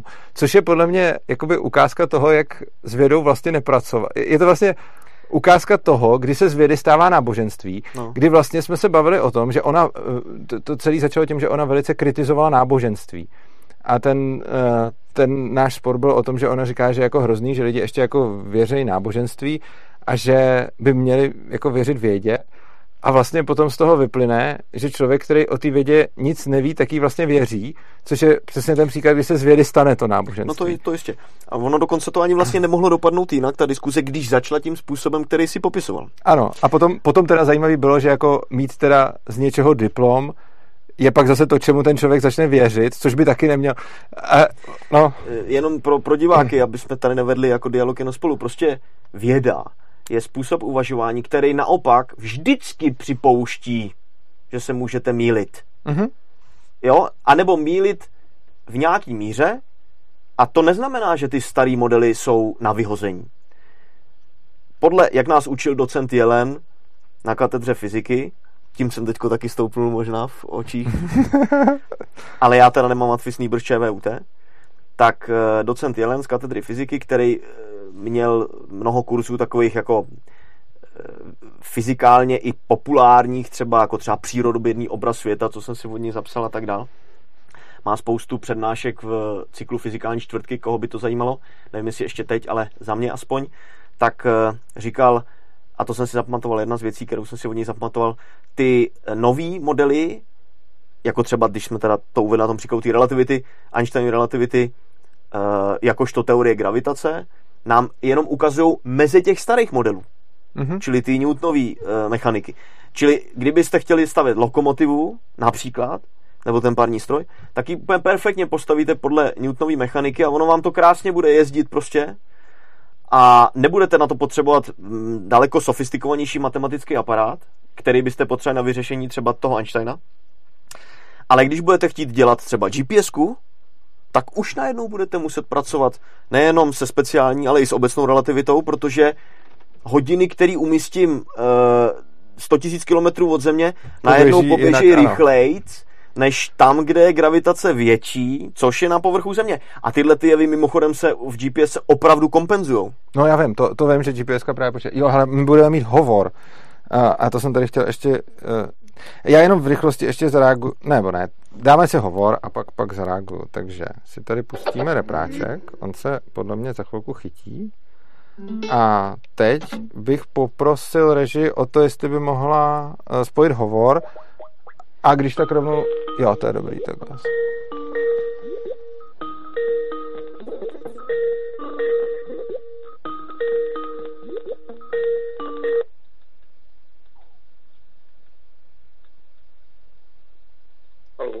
Zdravíme. Uh, zdravím, ahoj, uh, slyšíme se? Slyšíme, jenom možná, jenom bych poprosil reži o vypnutí a zapnutí eh, toho Bluetooth reproduktoru, kdyby to šlo o restart, protože on je podle mě stišený, takže kdyby to šlo jenom odpojit a zapojit a chvilku vydržet. Pohodě, počkám. Ne, tak, tak v tom případě ne. Tak uh, uděláme takovou věc. Uh, uslyšíš to, když to bude takhle držet u repráku? Slyšíš to z toho v No pohodě? zatím nevím. Tak, tak mluvte a uvidíme. Uh, dobře, ahoj, Vašek, uh, Seč, uh, posílal jsem vám nějaké dotazy.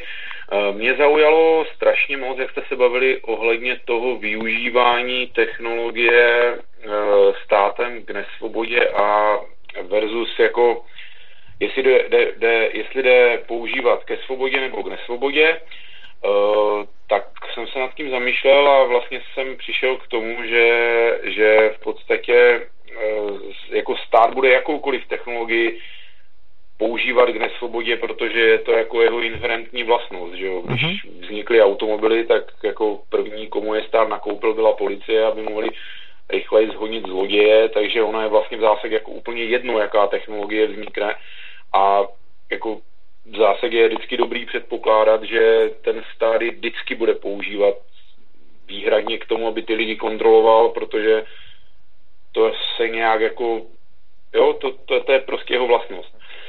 A nevím, jestli teda souhlasíte a pak, eh, nebo jestli teda souhlasíte, Já myslím, že Honza souhlasí stoprocentně, abych tomu měl ještě dodatek. Uh, a to, že já si myslím, že tohle je samozřejmě pravda, ale to, co si myslím, je, že některé technologie spíše vybízejí k využití jedním směrem a jiné te- technologie spíše vybízejí k využití jiným směrem. Souhlasím s tím, že technologie jsou neutrální a že stát bude vždycky používat technologie k omezování svobody, oproti tomu anarchisti budou používat technologie k rozšiřování svobody. Na druhou stranu si myslím, že není náhoda, že s některýma technologiemi pracuje spíš ten stát a s jinýma technologiemi spíše ti anarchisté.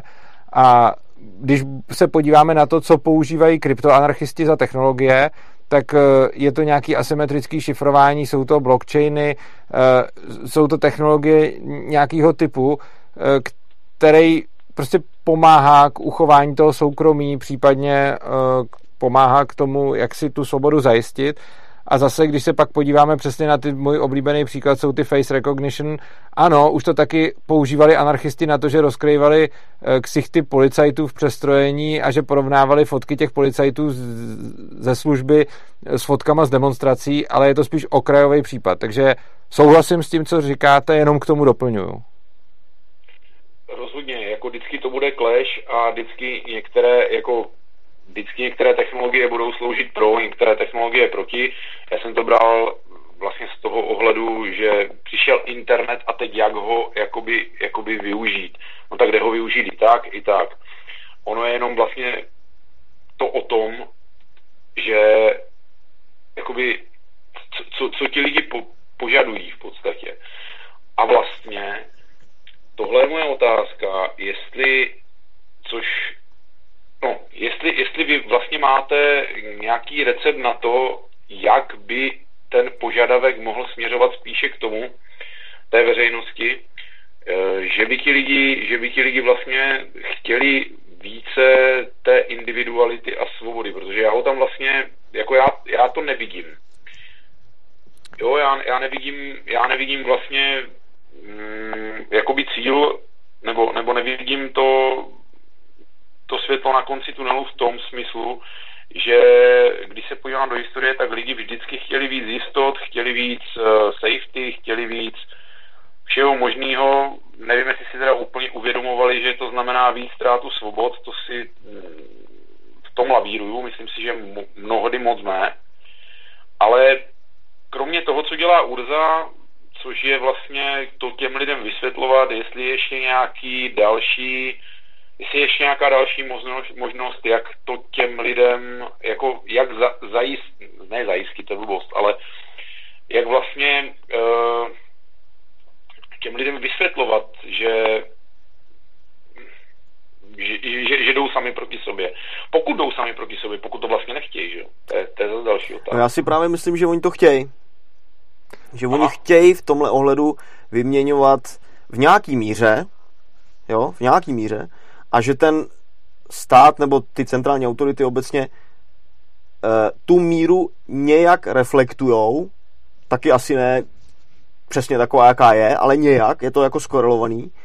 A e, ten stát do jisté míry plní poptávku těch lidí v tomhle ohledu na, jak vy jste formuloval, to vyměňování teda, nebo tu, tu rovnováhu mezi těma jistotama a svobodou.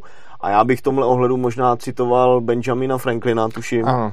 který řekl uh, those who exchange security for freedom deserve, deserve neither. No, říkal, že uh, velmi jsem ještě dokonce řekl, že si že ne, nezaslouží si ani jedno a přijdou o oboje. Jo, tak možná, že ta věta ještě pokračovala, já znám ten citát takhle.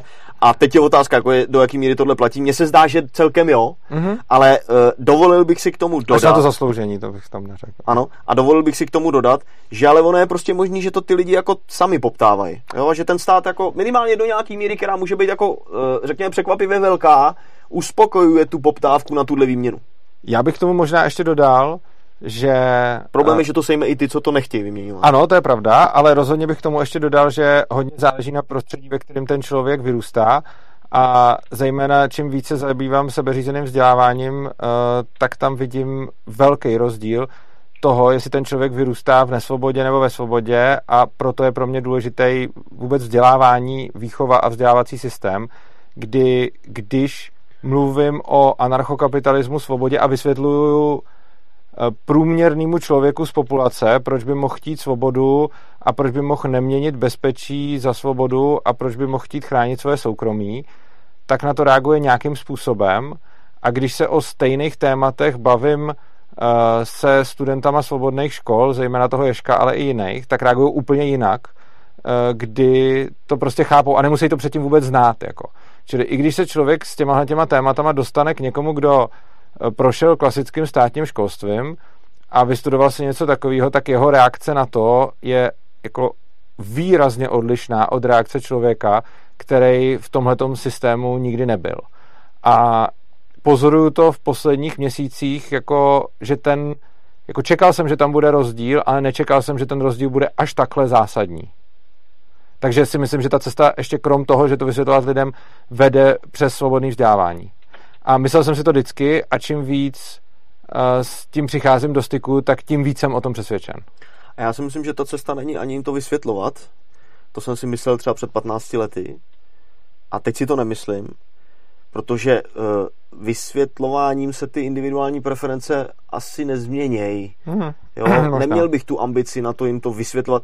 Jako vysvětlovat, jak funguje svět, když to někdo chce vědět, určitě má cenu. Ano ale tam mezi to jako podle mě nespadá vysvětlovat, jestli mají chtít větší individualismus anebo větší kolektivismus. To jako není věc, která by byla otázkou vysvětlování, ale může to být výrazně skorelovaný s uh, vzděláváním v dětství například, to já nevím, a to, s tím má Urzáč nějakou zkušenost. A to je zajímavý pozorování, jestli tohle jako děláš. Jako to, co jsem zjistil za pozorování, je, že když uh, průměrnému člověku z populace řekneš, že nepotřebuješ, aby ti někdo vládnul a že nepotřebuješ stát, tak jeho primární reakce v 90% je, a kdo by zajistil tohle? A kdo by se postaral je, o tohle? Což je třeba i přirozená reakce. Je, ale no, ne, nemyslím si, že je to přirozená, myslím si, že je to důsledek toho systému, jo, jo, takhle, protože no. když člověku, který prochází, který neprošel státním systémem, řekneš, nepotřebuješ vládce, tak jeho pri, pri, pri, prioritní reakce je, no jasně. No já jsem teď myslel přirozená reakce právě lidí, kteří jako vždycky ano. viděli jenom tohleto. Ano. To je stejně, já to mimochodem uvádím na tom příkladu,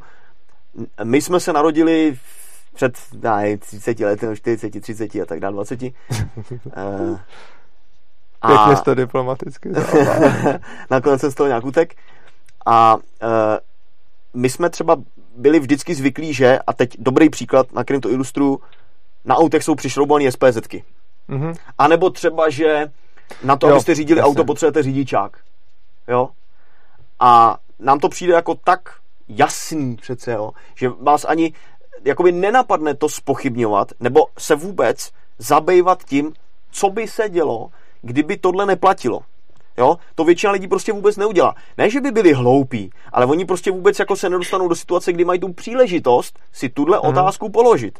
Kdežto, kdyby jsme tohle ukázali lidem před stolety, tak by ano. bylo pro ně naprosto nemyslitelný, že na řízení auta potřebují kus papíru hmm. a stejně jako lidem za 50 let, pro nás je nemyslitelný, že na nákup rohlíku nebo kafe budou potřebovat prokazovat svou identitu.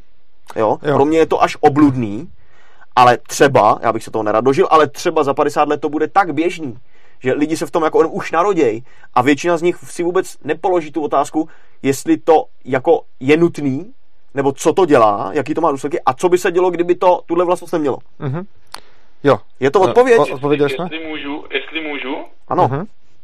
To byla strašně zajímavá debata teď a já vlastně bych chtěl říct, že fundamentálně souhlasím s Urzou, že je možnost ty lidi měnit, ale vidím to jako na strašně dlouhou dobu, jako ale brutálně dlouhou dobu. Souhlas, jako to jistě. Let, Určitě. To jako brutálně dlouhá doba. Ano. Ale vlastně, ale vlastně jako hodně souhlasím i s Honzou ve smyslu, že já, já, já mám s tím, co Urza říká, jeden problém. Já si myslím, že toho nejde jako dosáhnout. Jakože, jakože jde se snažit, ale jde dosáhnout nějakého deadlineu a ono to pak vždycky ztroskotá na tom, jako historicky vždycky víme, a doufám, že mi to nerozbije za nějakým příkladem, ale doufám, že vlastně ano, že, že, že vždycky uh, ta svoboda byla dosažená skokově prostě.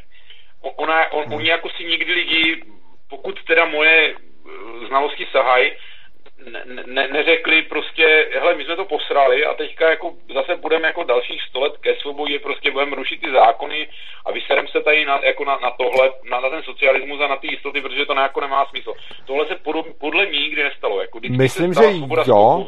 Myslím, že... Um, Počkej, ještě než na to budeš odpovídat. Můžu to zkusit v jedné větě přeformulovat a potom, že bys na to reagoval společně, že bych zkusil no, k tomu něco dodat. V podstatě vy podle mě popisujete pozorování jisté asymetrie mezi přechodem od kolektivismu k individualismu a no. přechodem od individualismu ke kolektivismu. A já tam tuhle no, asymetrii Asymetrii tam taky. vidím, ale nemyslím si, že to, že to lze říct, že to tak nikdy nebylo, uh, protože... Já bych to zjemnil právě tu ano, asymetrii. Uh, bude tam... Ten výrok. Souhlasím s tím, že to, co říkáte, bude pravda většinou. Nemyslím si, že to je pravda vždy a během toho, co jste mluvil, tak mě napadly nějaký protipříklady. Eh, ty protipříklady se ale většinou neopírají o to, že by si ty lidi řekli, teď chceme být svobodný, ale opírají se o to, že většinou nějakým způsobem zbohatli a ta svoboda s tím přišla ruku v ruce eh, jako vedlejší produkt. Eh, ku příkladu předpokládám, že výraznou svobodu přinesla třeba průmyslová revoluce, kdy to nebylo skokový, ale bylo to nějakým Eh, nějakým postupným eh, změn, jako postupnou změnou parametrů v té společnosti, eh, která měla jako vedlejší efekt svobodu. Plus, ale důležitá věc, já bych z toho, že se něco historicky nestalo, rozhodně neodvodil, že to nejde. A to je podle mě hodně jako to je podle mě jako hodně důležitý se jako to, že nikde nefungovalo něco, není argument proti tomu, že to nemůže fungovat protože kdyby to argument byl, tak by pak nikdy nemohlo vzniknout nic novýho, eh, což znamená, že jenom proto, že bychom v historii nepozorovali eh, tenhle ten jev, tak bych rozhodně nevylučoval, že, se te, že nás ten jev nemůže čekat, protože tentokrát tady máme jiné podmínky a celkově jako lidstvo se někam posouváme jako celek, ve smyslu vědění a tak a potom každá ta další generace už se eh, jako samozřejmě to záží místně a podobně rodí s určitýma znalostma, který třeba ta předchozí neměla. No a protože já jsem takovou reakci od tebe čekal, mm-hmm. tak jsem jo. to přeformuloval právě na tu existenci ano. asymetrie, souhlasím. byť libovolně malé. Ano, tam souhlasím, už bych tam souhlasím jistý. naprosto. Ano. A ještě bych možná k tomu, na, na, naprosto. Jo, pardon. co pardon. říkal Ondřej... Ne, uh, Ondřej? Ne, Václav, ne? Václav, pardon. Vašek, Vašek ano. Jo, tak tomu, co říkal pan Václav, bych ještě doplnil eh, k tomu, eh, že to je běh na dlouhou trať. Asi jo, Mm-hmm. Vys, jak dlouho trvaly takový ty údobí lidských dějin, který měli nějaký filozofický, filozofický společný parametry, jo? třeba renesance, jo. osvícenectví mm-hmm. a další, jo, antika ve starověku zase měla nějaké vlastnosti, které potom v raném středověku neplatily, splatily jiný a tak dále. A tyhle ty uh, údobí trvaly většinou jako stovky let, nebo minimálně vyšší počet jednociferný vyšší nebo nižší dvouciferný počet generací lidských. Mm-hmm. Asi bych si dovolil předpokládat, že tahle vlastnost se nestratila tím, že teď žijeme zrovna v téhle době. Tak to já bych si dovolil předpokládat, že se to možná zrychlí, protože žijeme... Zrychlí, s tím souhlasím, jo. ale jako nečekal bych tam žádný skok, skok že ne, najednou bychom ne. to měli za jednu generaci. Ne, to ne, to určitě ne. Tak jo, eh, je to odpověď a uspokojilo vás to? U, určitě, určitě. Já už to nechci dál, jakoby rozba- jako měl bych ještě nějaký reakce, Pojďte. ale určitě to nebudu, da- ne, ne, dobrý, ne? jako Dobře. určitě to nebudu, nebudu dál jako rozvádět, protože jako nechci to větvit ještě, ještě jako úplně dál. Jo, super, super, děkuju. Tak děkujeme za zavolání. Super. Díky moc, mějte se krásně, hezký mějte večer. Se. Mějte se. Je, a já musím teď říct, že mám fakt radost z toho, že jsme měli kol, já mám rád, když mi sem lidi volají. Což říkám takhle proto, aby si to všichni posluchači poslechli. Mám radost, když mi sem voláte, je to super, mě to přijde dobrý, když se s námi takhle můžete bavit. A já bych se možná vrátil ještě zpátky k vědě, protože tady mám jeden o, o, ohromně zajímavý komentář. Věda, moje chtěl, oblíbené ano. téma, pojďme do toho. A, když jsme se tady bavili o tom o vědě a vědě jako náboženství a podobně, tak tady Mario Dweller napsal. Možná spíš důvěřovat vědcům, když tomu sami nerozumíme. A já k tomu mám dvě, dvě připomínky. Počkej, ještě, než, než začneme se o tom bavit. Ano. Pojďme si říct, jak chápeme tu připomínku, nebo tu poznámku, aby jsme, když tak... No to bych možná v těch, přip... když tomu řeknu ty dvě připomínky, tak, jo, možná... tak říkám tím následující věc. Nepřijde mi to jako úplně blbej nápad, jestliže já nerozumím nějaký věc, prostě teď mě budou znova operovat nohy a já tomu tolik nerozumím, tak mi nepřijde jako úplně blbý nápad věřit těm lidem, kteří se tím zabývají. Mm-hmm. Na druhou stranu ale si mm. musím uvědomovat, že tím, když tohle to dělám, tak už nedělám vědu, ale mm. dělám vlastně náboženství. Jo. A když se bavíme o protipólech věda a náboženství, které podle mě nejsou, nebo náboženství ano, věda a víra podle mě se nevylučují, věda a náboženství ano, ale musím si jako uvědomovat, že jestliže dělám vědu, tak to není věřit někomu. Eh, no, a věřit vědcům není vědecký. Věřit vědcům může být praktický. Může být může praktický, být. může to být rozumný, hmm.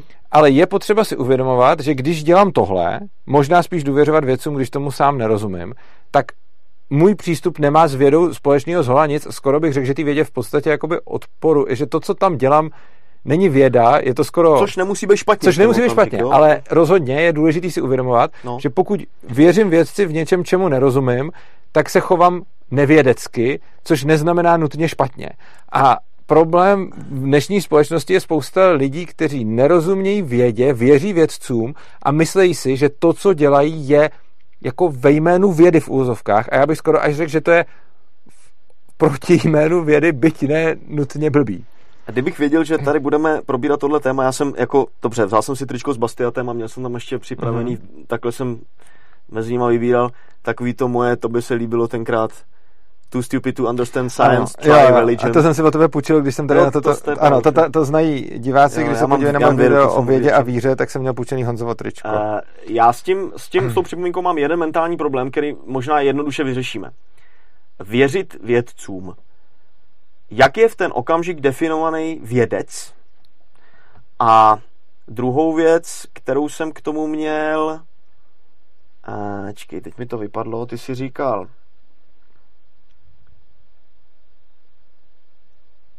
jo, jako aplikovat nějaký, nebo dělat tu vědu. Věda jako, to si spoustu lidí představí jako tu laboratoř prostě a teď tam někdo přelejvá ty baňky. Ja. Ale já se to snažím chápat víc jako způsob myšlení. Mm-hmm. Způsob myšlení, jo. který je exaktní do té míry, do který to jde, uh, skeptický, experimentální, jo. Uh, vy stanovujete nebo vyslovujete hypotézy a z nich sestavujete teorie, které jsou nutně falzifikovatelné. Mm-hmm tyhle všechny vlastnosti... Tím bych asi začal. Asi bychom... Mimochodem, pro mě třeba osobně je ta, ta falsifikovatelnost teorií, by tím, tu bych jako předsunul jako první, možná ještě před ty experimenty. Jakože ono no. to jde ruku v ruce, ale tu bych dal jako úplně tu... Dobře, tak já teď bez ambice mě, na priorizaci aha, aha. těch věcí, teď to, teď to prostě tak, jak mi to přichází na jazyk, to vyjmenoval, Ale chtěl jsem tím říct, že to je způsob myšlení, přemýšlení, způsob řešení problémů, způsob přemýšlení, mm-hmm. ne ani tak řešení problémů, přemýšlení o věcech, které mm-hmm. mají tyhle vlastnosti.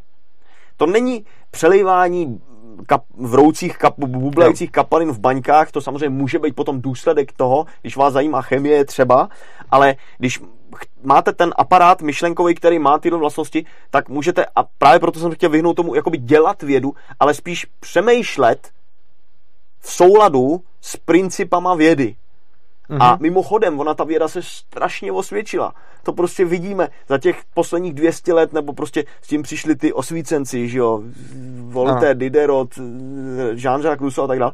Tak jako přišli s tímhle způsobem přemýšlení. A to není náhoda, že zrovna od té doby máme takový technologický boom. Ano. Technologie, to už je, řekněme, aplikace těch vědeckých aplikace vědy, myšlenek jo. do praxe. Mm-hmm. To je, nebo jo. technika, jo, abych byl přesný. A to dělají ty inženýři a tak dále.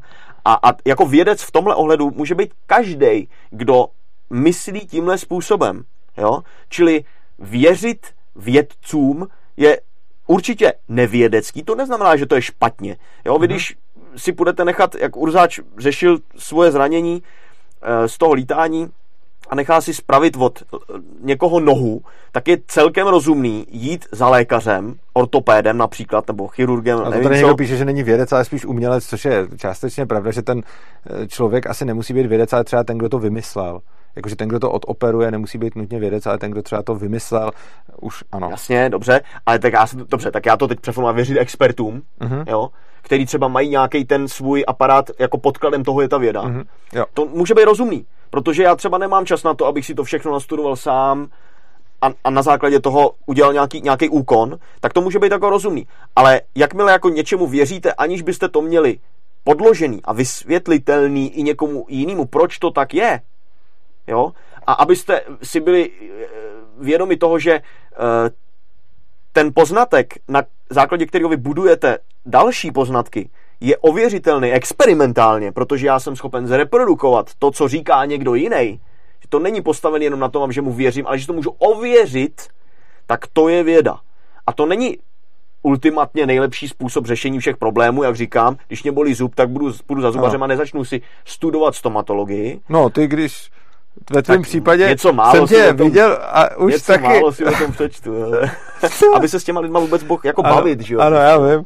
Ale zrovna, že ty říkáš, že příklad, když ti něco začne být, že si to nepůjdeš studovat, zrovna ve tvém případě eh, je Dobře, já říkám, že jako to není špatný přístup, že není, to neudělám. Ne, jo, ano. No, tak já to třeba jo. do nějaké míry udělám, nebo každý to jako do jisté míry uděláme, ano. že jo, tam sjíždíš ty diskuze na internetu a potom jsou z toho takový ty jako přechytralí jedinci, kteří si myslí, ano. že to daný téma potom ví. Mimochodem, ono se to dá jako docela docela dobře, když je to tak úzká tak oblast, téma, že jo, jo, to říkal už Richard Feynman, nositel Nobelovy ceny za, za, za objev kvantové elektronimiky, že když člověk něčemu rozumí, tak se to dá poznat tím, dobrý indikátor, že na poměrně malý počet otázek, který mu budete klást jako pořád v nějaký specializaci hlouběji a hlouběji, malej, třeba pět, nebo možná i míň, tak se dostane do stavu, kdy už neví.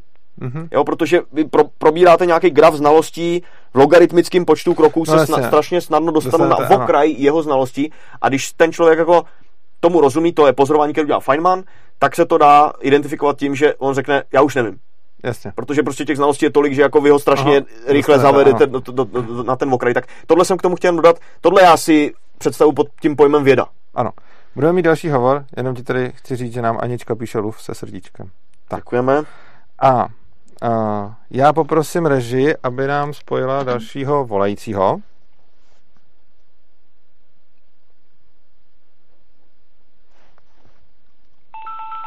Jo, tak to je signál.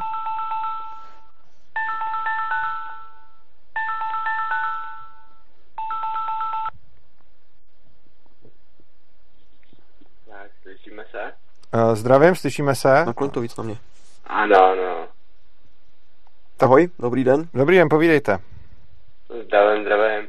Uh, rád bych se zeptal, tady poslouchám opravdu realistický názor, je s většinou souhlasím. Ptal jsem se na ty krypto, krypto, kryptopeněženky s uh-huh. že jo. Uh-huh. A uh, přemýšlím nad tím, psal jsem, že jsem právě technolog ve velké firmě, která je zaměřená na náboje. Je to největší firma v České republice. A... Na, nápoje nebo náboje? Náboje, náboje. Uh-huh. A máme opravdu eh, jedinečný přístroje, které nejsou jinde ve světě. Je to, je to čistě děláno pro nás. Je to ve spoustu firm, v firmách tady v České republice. Čistě jenom, že někdo navrhne, něco udělá, ale ty lidé, to obsluhují, tak mají úplně jiné názory. A mě by zajímalo, jestli máte nějak takový pohled do těch lidí, který, který jsou fakt jako opravdu tisíce. A já, když je tam tak poslouchám, když jim něco upravuju, tak fakt jako občas mi, občas mi nervy pracují fakt jako hodně. Tak by mě fakt zajímalo, jaký na to máte jako pohled vy, že samozřejmě většina z toho, co, co tam říkáte, tak eh, mi dává obrovský smysl, i když dost věcem nerozumím. No. Ale ve finále ty, ty lidi si to nedokážou ani představit. Tak jsme v menšině určitě, to víme. To víme, no, to jsme. Zejména Takže... já jsem jako excentrický skoro ve všem. A tak to já taky, jako ono. No, jsme, tak jo, jsme v menšině a vlastně to, co děláme, děláme i proto, abychom ukazovali náš pohled lidem, kteří ho nezdílejí. Nebo by... jenom třeba zatím nezdílej, nebo no. prostě... No. Ně, nějakou podobnou, podobnou odpověď jsem očekával. Tak jestli se mohu zeptat. Aha.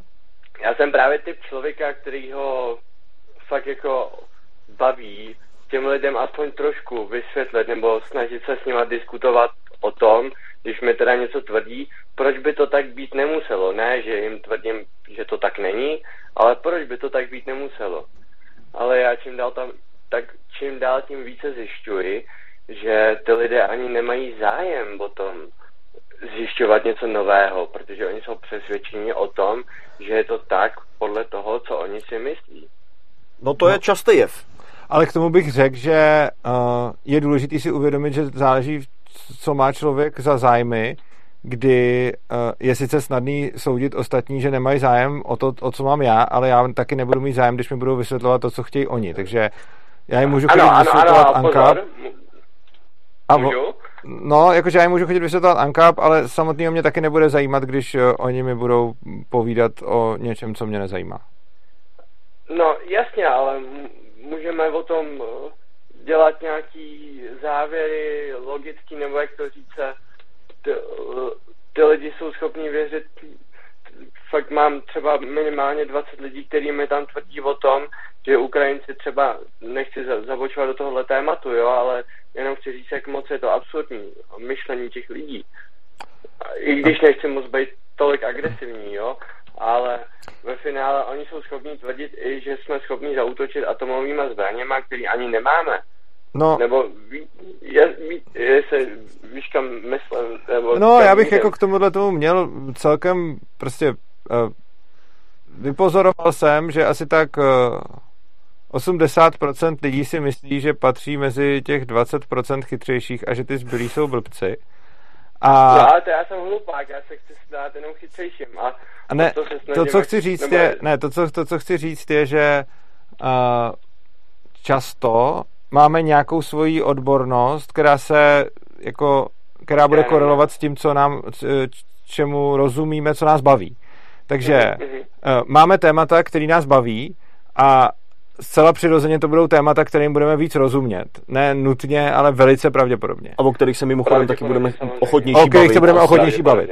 Což potom znamená, že uh, já to vysvětlu na jednom uh, takovém jako příkladu, kdy máme mm, IT specialistu a historika a představme si, že IT specialista neví, kdy začala druhá světová válka a historik má heslo na e-mail 12345 Eh, ti dva se setkají, každý se baví s tím druhým o tom svém oboru a zjistí tohle. Oba dva odešli s tím, že potkali blbce a že jsou ti chytřejší a že svět jde do prdele, protože všichni okolo jsou úplně mimo.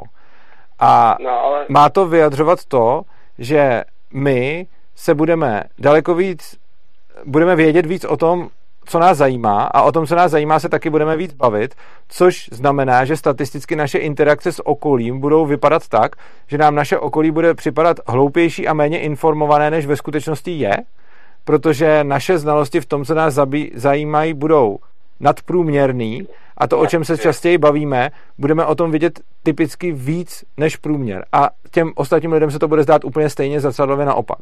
Což mimo jiné z toho závěr je, že podle mě svět zdaleka nebude tak hrozný, jak se nám zdá, ať se nám zdá jakýkoliv, ale že ve skutečnosti to, jak lidi kolem nás budou hloupí, neinformovaní a nevzdělaní, ať si o tom myslíme cokoliv, tak realita bude výrazně lepší, než si myslíme, podle mého názoru. OK, chápu takovýhle závěr. A mohu mít ani ještě jednu otázku rychle, ať moc nezdržuju. Tak dáme poslední, když to není o technologiích, tak poslední. Nebo jestli k tomu Ne, Honza chce. Já bych ještě před tou otázkou, jestli můžu ještě doplnit něco. A Ještě Honza doplňuje. Určitě, určitě, samozřejmě. Eh, Tohle pozorování je jedno jako z takových zajímavých obecných pozorování o světě nebo o lidech. A já bych k tomu doplnil eh, jedna z aplikací tohle pozorování, která mě umožnila lépe pochopit některé věci, které pozoruju kolem sebe. Eh, Jak třeba lidi vymýšlejí ty pravidla pro svoji existenci a interakci, prostě teď třeba řekněme prostřednictvím nějakého toho státního aparátu, eh, zákonodárství a tak dál. A v nich můžeme pozorovat spoustu absurdit. Já už dokonce jsem došel tak daleko, že je sbírám. Některý jsou jako jasný, skoro každému. Třeba, no, abych nechodil teďko daleko, eh, v minulých prezidentských volbách, jak vyřazovali ty kandidáty statistický úřad, nebo nevím kdo, nebo ne, ministerstvo něčeho, teď nevím, jak je vyřazovali na základě toho, že sečetli ty chybové vzorky, že jo? Ano, že ano, prostě ano. řekli, ty, tak tady 50, krabici máme 60 tisíc podpisů možná, Ano, tak to rozdělíme na uh, 10 vzorků po stovce. V každém jsme našli, uh, nej, teď zase plácnu, eh, 20%, nebo v každém jsme našli d- 2% chyb, Jo, jasně, takže jo, ano. jo, v těch deseti vzorcích, to je tak. tak to sečtem, to znamená 20% chyb celkově, což ze 60% jsem to vypočítal, jak aby to vyšlo, je 12, což je 60 minus 12, je 48, tak vyřadíme toho kandidáta. No, to je ale tak absurdní, to- to- to že to skoro každý vidí, že je blbost to sčítat a mimochodem i přesto, že tam je tahle absurdita, tak je schopný to ministerstvo něco prostě potom vést diskuzi, že "Vždyť takhle to přece je v tom zákoně. Jako když bude v zákoně, že vyskočíš z okna, tak, tak nebo když, jak, řík, jak byl Simpsonek, kdyby nikdo nevyskočil, ty bys taky nevyskočil. tak tohle je absurdita, která je seznatelná relativně každým, nebo každým, kdo vystudoval, nebo vy, vychodil aspoň základní školu, řekněme, jo? A proč o tom mluvím? Je spousta situací, jejichž absurditu sezná jenom odborník na tu danou oblast. Když se vymyslí zákon o rybářství, který bude obsahovat podobnou blbost jako to sčítání těch vzorků, chybovosti vzorků, tak ale my už třeba vůbec neuvidíme tu absurditu, ale uvidí to rybáři. A těch je třeba 1% lidí, nebo 5%. Já vám rozumím. Jinou absurditu uvidí zase jiných 5%. A skoro každý zákon možná bude nebo pravidlo podléhat takovýhle nějaký absurditě, ale nikdy se nenajde díky tomu Ano. nad kritickým množství lidí. Je pravda, že ty zase vyvažuješ můj optimistický pohled. Já jsem věděl, Já že to tak dopadne. vyvažuji Urzáčův optimistický pohled, takže nikdy v důsledku tohohle jevu se nenajde nadkritické množství lidí, který by jako vyšlo od těch ulic říkat, to je přece blbost, sčítat ty chybovosti těch vzorků, Ano, teď je to přece ano, jasný. Ano. Jo, tak jenom doplňuju ten Jo, pohled ano, Urzáčův o tohle- o tohle moje pozorování. Tak jo, tak dáme ten Tak, poslední dotaz. tak- Rychlej. No, to je v podstatě to, já jsem Jo. se chtěl zeptat, jestli je teda pravděpodobnost toho, že těch lidí, kteří jsou jiná generace, než jsem třeba já, a ty podobní, kteří takhle smýšlíme, takže je prostě více. Že většina třeba nových, kteří přijdou do, do firmy a dělají pode mnou, tak to právě vidí jakoby jinak, než tak, jak ty, ty mají ty možnosti se to, nebo jak to říct, ty mají zájem se učit všechno nový a vidí, tom, vidí ty věci jiným směrem, nebo jak to nazvat. Tak a teď já aplikuju svoji taktiku. Ano, a jak tak- zní otázka? Ano, souhlasím s tím postřehem vaším. A jestli na tím máme pádem, nějakou otázku? Že ten systém, bohužel, ovládají teď ty lidi, kteří, kterých je víc, a to je ta starší generace. Takhle já to nevidím asi vůbec. Já je vlastně otázka, teď mě napadlo, jestli jako vždycky neplatí, že ten systém ovládají nějaký jako jiní lidi No, z pohledu těch tvých no, preferencí, protože ano. ty máš si preference. taky různý- myslím, ano. Nad tím se musím zamyslet dodatečně. Víc, ne? No ale jako já si nemyslím hlavně, že mladší generace má lepší názory a starší Ne, to generace má horší. Jako já už třeba- jsem pomalu začínám Já jsem, mimochodem, generace, já jsem mimochodem teď nedávno, minulý týden přednášel na VUT v Brně na Univerzitě třetího věku. Já z toho Ano. mám záznam. Normálně tam byli, jako přednášíš samým důchodcům. Jsem tam přišel Mhm. o funkci peněz. Myslel jsem si, tyjo, to, to bude hustý, takže jsem velice polehoučku, vůbec žádný ankap. Oni hned chápali, hned souhlasili, tak jsem přitvrzoval a přitvrzoval. Nakonec jsem přišel s hardcore ankapem a bylo to jako nejvíc přijíman, přijímající publikum, hmm. takže jako rozhodně bych neřekl, jako že... To já bych určitě neřekl a No, navíc jasně, no, my už to za chvíli ani nebudeme moc říkat, že jo, když budeme patřit k té prostě starší generaci. jak máme každý své, já bydlím v malém městě a tady opravdu to bude asi jako dost vyselektovaný to, jaký druh lidí tady žije, nebo jak to říct. Já nevím, já bych se zdaleka tolik nezaměřoval na druhy lidí, tolik bych nesoudil, tolik bych negeneralizoval a věnoval bych se spíš těm lidem jako jednotlivcům, protože i když najdete nějaký demografický společný znaky, uh, tak to Ano. podle mě za tolik neznamená.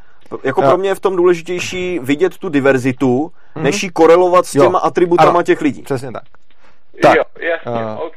Tak jo, tak vám Na to děkujeme. možná budu spíš soustředit. OK, děkuji za Děkujeme za zavolání, mějte se krásně, naschle. No já začínám Tak- být pomalu jako mentálně Unavený. unavený. Budeme to končit, já už jsem si taky říkal, jenom bych tady rád ještě přečet Mario Dwellera, Mhm. uh, který uh, říkal ohledně té vědě.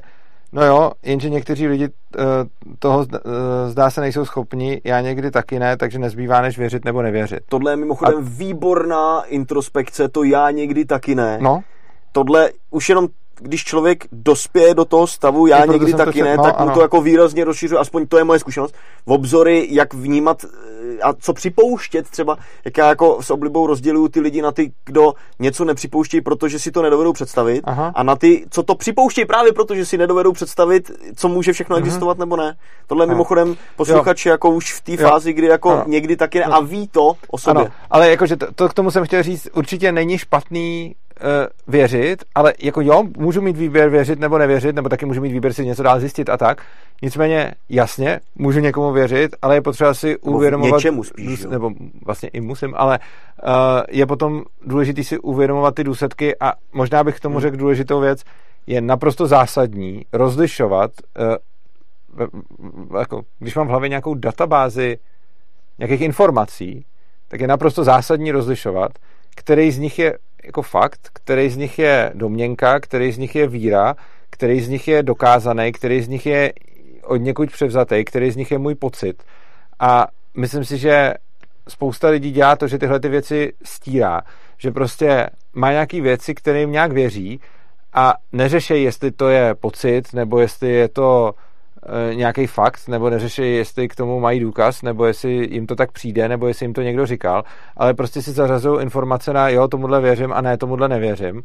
Pro mě je naprosto zásadní kategorizovat informace, ke kterým mám přístup na to, co je to za typ informace a podle z toho s ním potom nakládat. Jo, to je zajímavý postřeh a já k tomu doplním. Uh, já se často, často používám myšlenkový konstrukt, který je založený na předpokladech. Jo? Když třeba potřebuju něco vymyslet a cesta k tomu to vymyslet je odsud sem. A já teďko bych rád vymýšlel jenom tuhle část. Ano. Nechci začínat od začátku. Lidi strašně rádi začínají od začátku, protože jim to připadne intuitivní, jasný, je to pro ně snadněji uchopitelný. Ale já třeba nemůžu začít od začátku, protože tady je nějaká neznámá, kterou zatím nemám myšlenou, nebo třeba vůbec tu informaci zatím nemám, tak začnu od prostředka. A tady to jsou moje předpoklady, který potřebuji v ten okamžik vyslovit, abych mohl pokračovat dál. A já neříkám, že to takhle bude. Já říkám, za těhle předpokladů budeme Ano, pokračovat jasně. takhle. Mhm. A když potom se mi podaří dojít do toho bodu a ty předpoklady mám už odbavený a jsou splněný, tak můžu použít tady ten kousek v tom myšlení, který jsem si tady předpřipravil. Ano. Spoustu lidí má s tímhle problém, že já řeknu, ale tohle jsou předpoklady. A oni No, říkají, no ale, takhle. ale to, to, To přece nemusí platit, platit. ano, ale to, já, to je to Ano. předpoklad, že vy Mhm. neřešíte, jestli to platí nebo ne, ale když to platí, Tak tak, si můžu dovolit tady tenhle ten kousek udělat. A tohle je mimochodem další z věcí, která vás myšlenkově osvobodí, protože vy v ten okamžik můžete o těch věcech přemýšlet v tom místě, kde chcete, na té linii toho myšlení a ne od začátku, ale kdekoliv od prostředka, protože tuhle část použijete prostě za předpokladu, že se dostanete sem. Mhm. Mm-hmm. Nemusíte se tam dostat, ale vy to třeba předpokládáte, tak si tyhle mm. předpoklady vyslovíte. A poslední, ode mě to věřit něčemu versus někomu, další postřeh, který jsem si zapamatoval, věřit, já bych spíš řekl věřit něčemu, věřit někomu je pro mě synonymum k důvěřovat někomu, což jako je jiný význam. Chápu. V té otázce víry věřím nějaký věci, případně tomu, že jako s ní přijde samozřejmě někdo, může s ní přijít někdo a někdo ji vyslovit a já mu můžu mimochodem důvěřovat, mm-hmm. takže pro mě bude akceptace ty myšlenky nebo zpracování ty myšlenky vypadat jinak, než kdybych, kdyby ta osoba pro mě důvěryhodná nebo ten zdroj nebyl, ale ta víra se týká toho eh, subjekt, nebo toho, pardon, toho objektu a ne toho subjektu, kdo s tím a. přichází. To má ty vlastnosti, které jsme jo. analyzovali předtím. Tak, budeme končit uh, pomalu řeknu ti, divákům řeknu, můžete položit ještě nějaký třeba jeden poslední dotaz, pokud bude nějaký hodně zajímavý, tak si ji můžeme pozabývat. Ještě k té vědě, a, jestli tam bude nějaký, to mě teďko nadchlo to, to téma, to tak vidím, bych pokračoval. A, a když to bude šmrcnutý technologiemi, tak tím líp. Uh-huh, a mezi tím můžeš, pokud chceš, dát nějakou uh, univerzální radu nebo sérii rad na závěr, co dělat, nedělat, uh, zejména když jsme tady měli nějaký stream o technologiích, tak prostě třeba co pro tebe by bylo zásadní, nebo kdyby si měl třeba doporučit někomu, kdo nezná, neví. Určitě na nás koukají nejenom uh, programátoři, ale určitě na nás koukají i lidi, kteří třeba nevědí a jsme tady teď pro ně dva geekové a teď by si měl doporučit něco jako co dělejte nebo nedělejte na internetu nebo, nebo někde mimo internet a nějakou radu prostě a můžeš jim nějakou na dát internetu, nebo víc. tak to mě teď nic takového napadá, to zkusím promyslet na pozadí, ale eh, ještě tak dobře, tak já tady mám jednu poznámku ještě k té víře, co byste si mohli třeba nastudovat.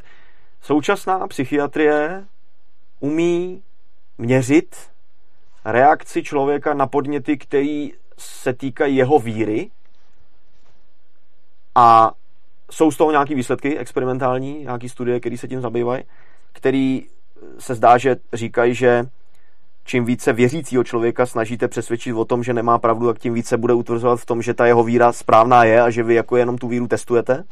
A tohle se skutečně současně, nebo věřím tomu, že ty uh, psychiatři tohle jsou schopní dělat, ty studie prostě jsou na to dohledatelné, můžete si je přečíst na základě uh, screeningu mozku a jeho aktivity uh, a toho, jaký oblasti se aktivují, když uh, stimulujete lidi něčím, co se týká jejich víry, anebo ne, tak podle toho se dají dělat na tohle téma nějaký závěry. Zkuste, koho to zajímá tohle téma, zkuste si to dohledat. Jsou ty studie k nalezení, který se opravdu tímhle zabývají a dá se to měřit fyzikálníma metodama. Tak. Uh, já tady mám možná takovou otázku, která nebude dlouhá a kterou bych to možná uzavřel a to je dotaz od Václava Seče. Jak se to v úzovkách offline Honzovi dnes líbilo? No, offline Honzovi. Uh, já jsem jako, já jsem relativně online bych řekl i jo, jenom se to neví moc. Eh, a tak nějak mě to vyhovuje. Mně se to dneska líbilo. Musím říct, že jsem nečekal, že budete až takhle jako hezky interaktivní, ty otázky byly já fajn. Já to říkal právě na začátku, že to takhle bude, já už je znám. Takže mě to líbilo. Mhm. Nedělal jsem si Dobrá. na to úplně žádnou speciální přípravu, jenom jsme tady řešili uh, hodince před uh, zahájením, co tam, když tak dáme, nedáme, tak máme ještě spoustu jiných témat a uh-huh. uh, námětů na nějaký další pokračování, nebo ty eh, diskuze u piva, který Urzáč nechce organizovat, tak ano, musíme no. respektovat tenhle mm-hmm. dispreferenci.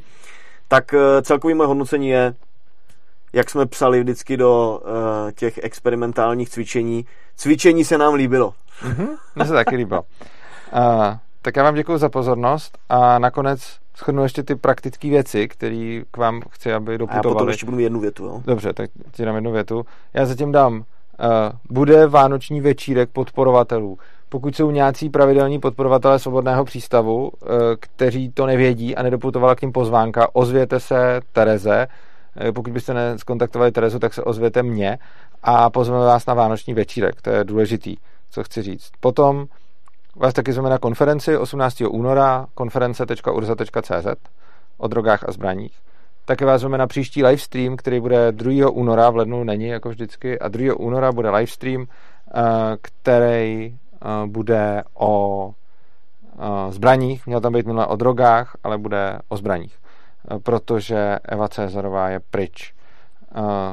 Tak a to je asi tohle, dál bych chtěl poprosit, jo, o to budu prosit až potom, a všechny dotazy na večírek, které jsou tady v chatu, pište ohledně toho Tereze.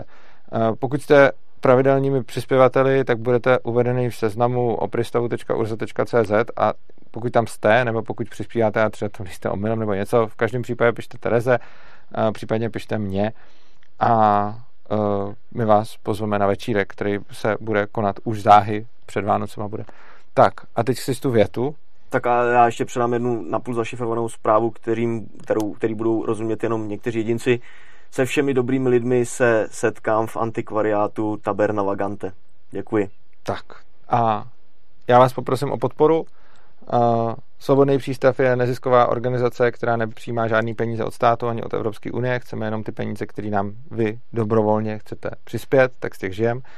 Takže budeme rádi, pokud nám přispějete. Dole pod videem v, v popisku najdete bitcoinovou, litecoinovou adresu, bankovní spojení a taky tam najdete link opristavu.urza.cz, kde najdete způsob, jak nás pravidelně měsíčně podporovat. Pravidelní měsíční podpora, klidně i malá částka, kterou nám nastavíte, aby nám chodila na účet, je pro nás, eh, nebo i to můžete v kryptoměnách, jenom je to trošku složitější, protože se to tam musíte každý měsíc zadávat.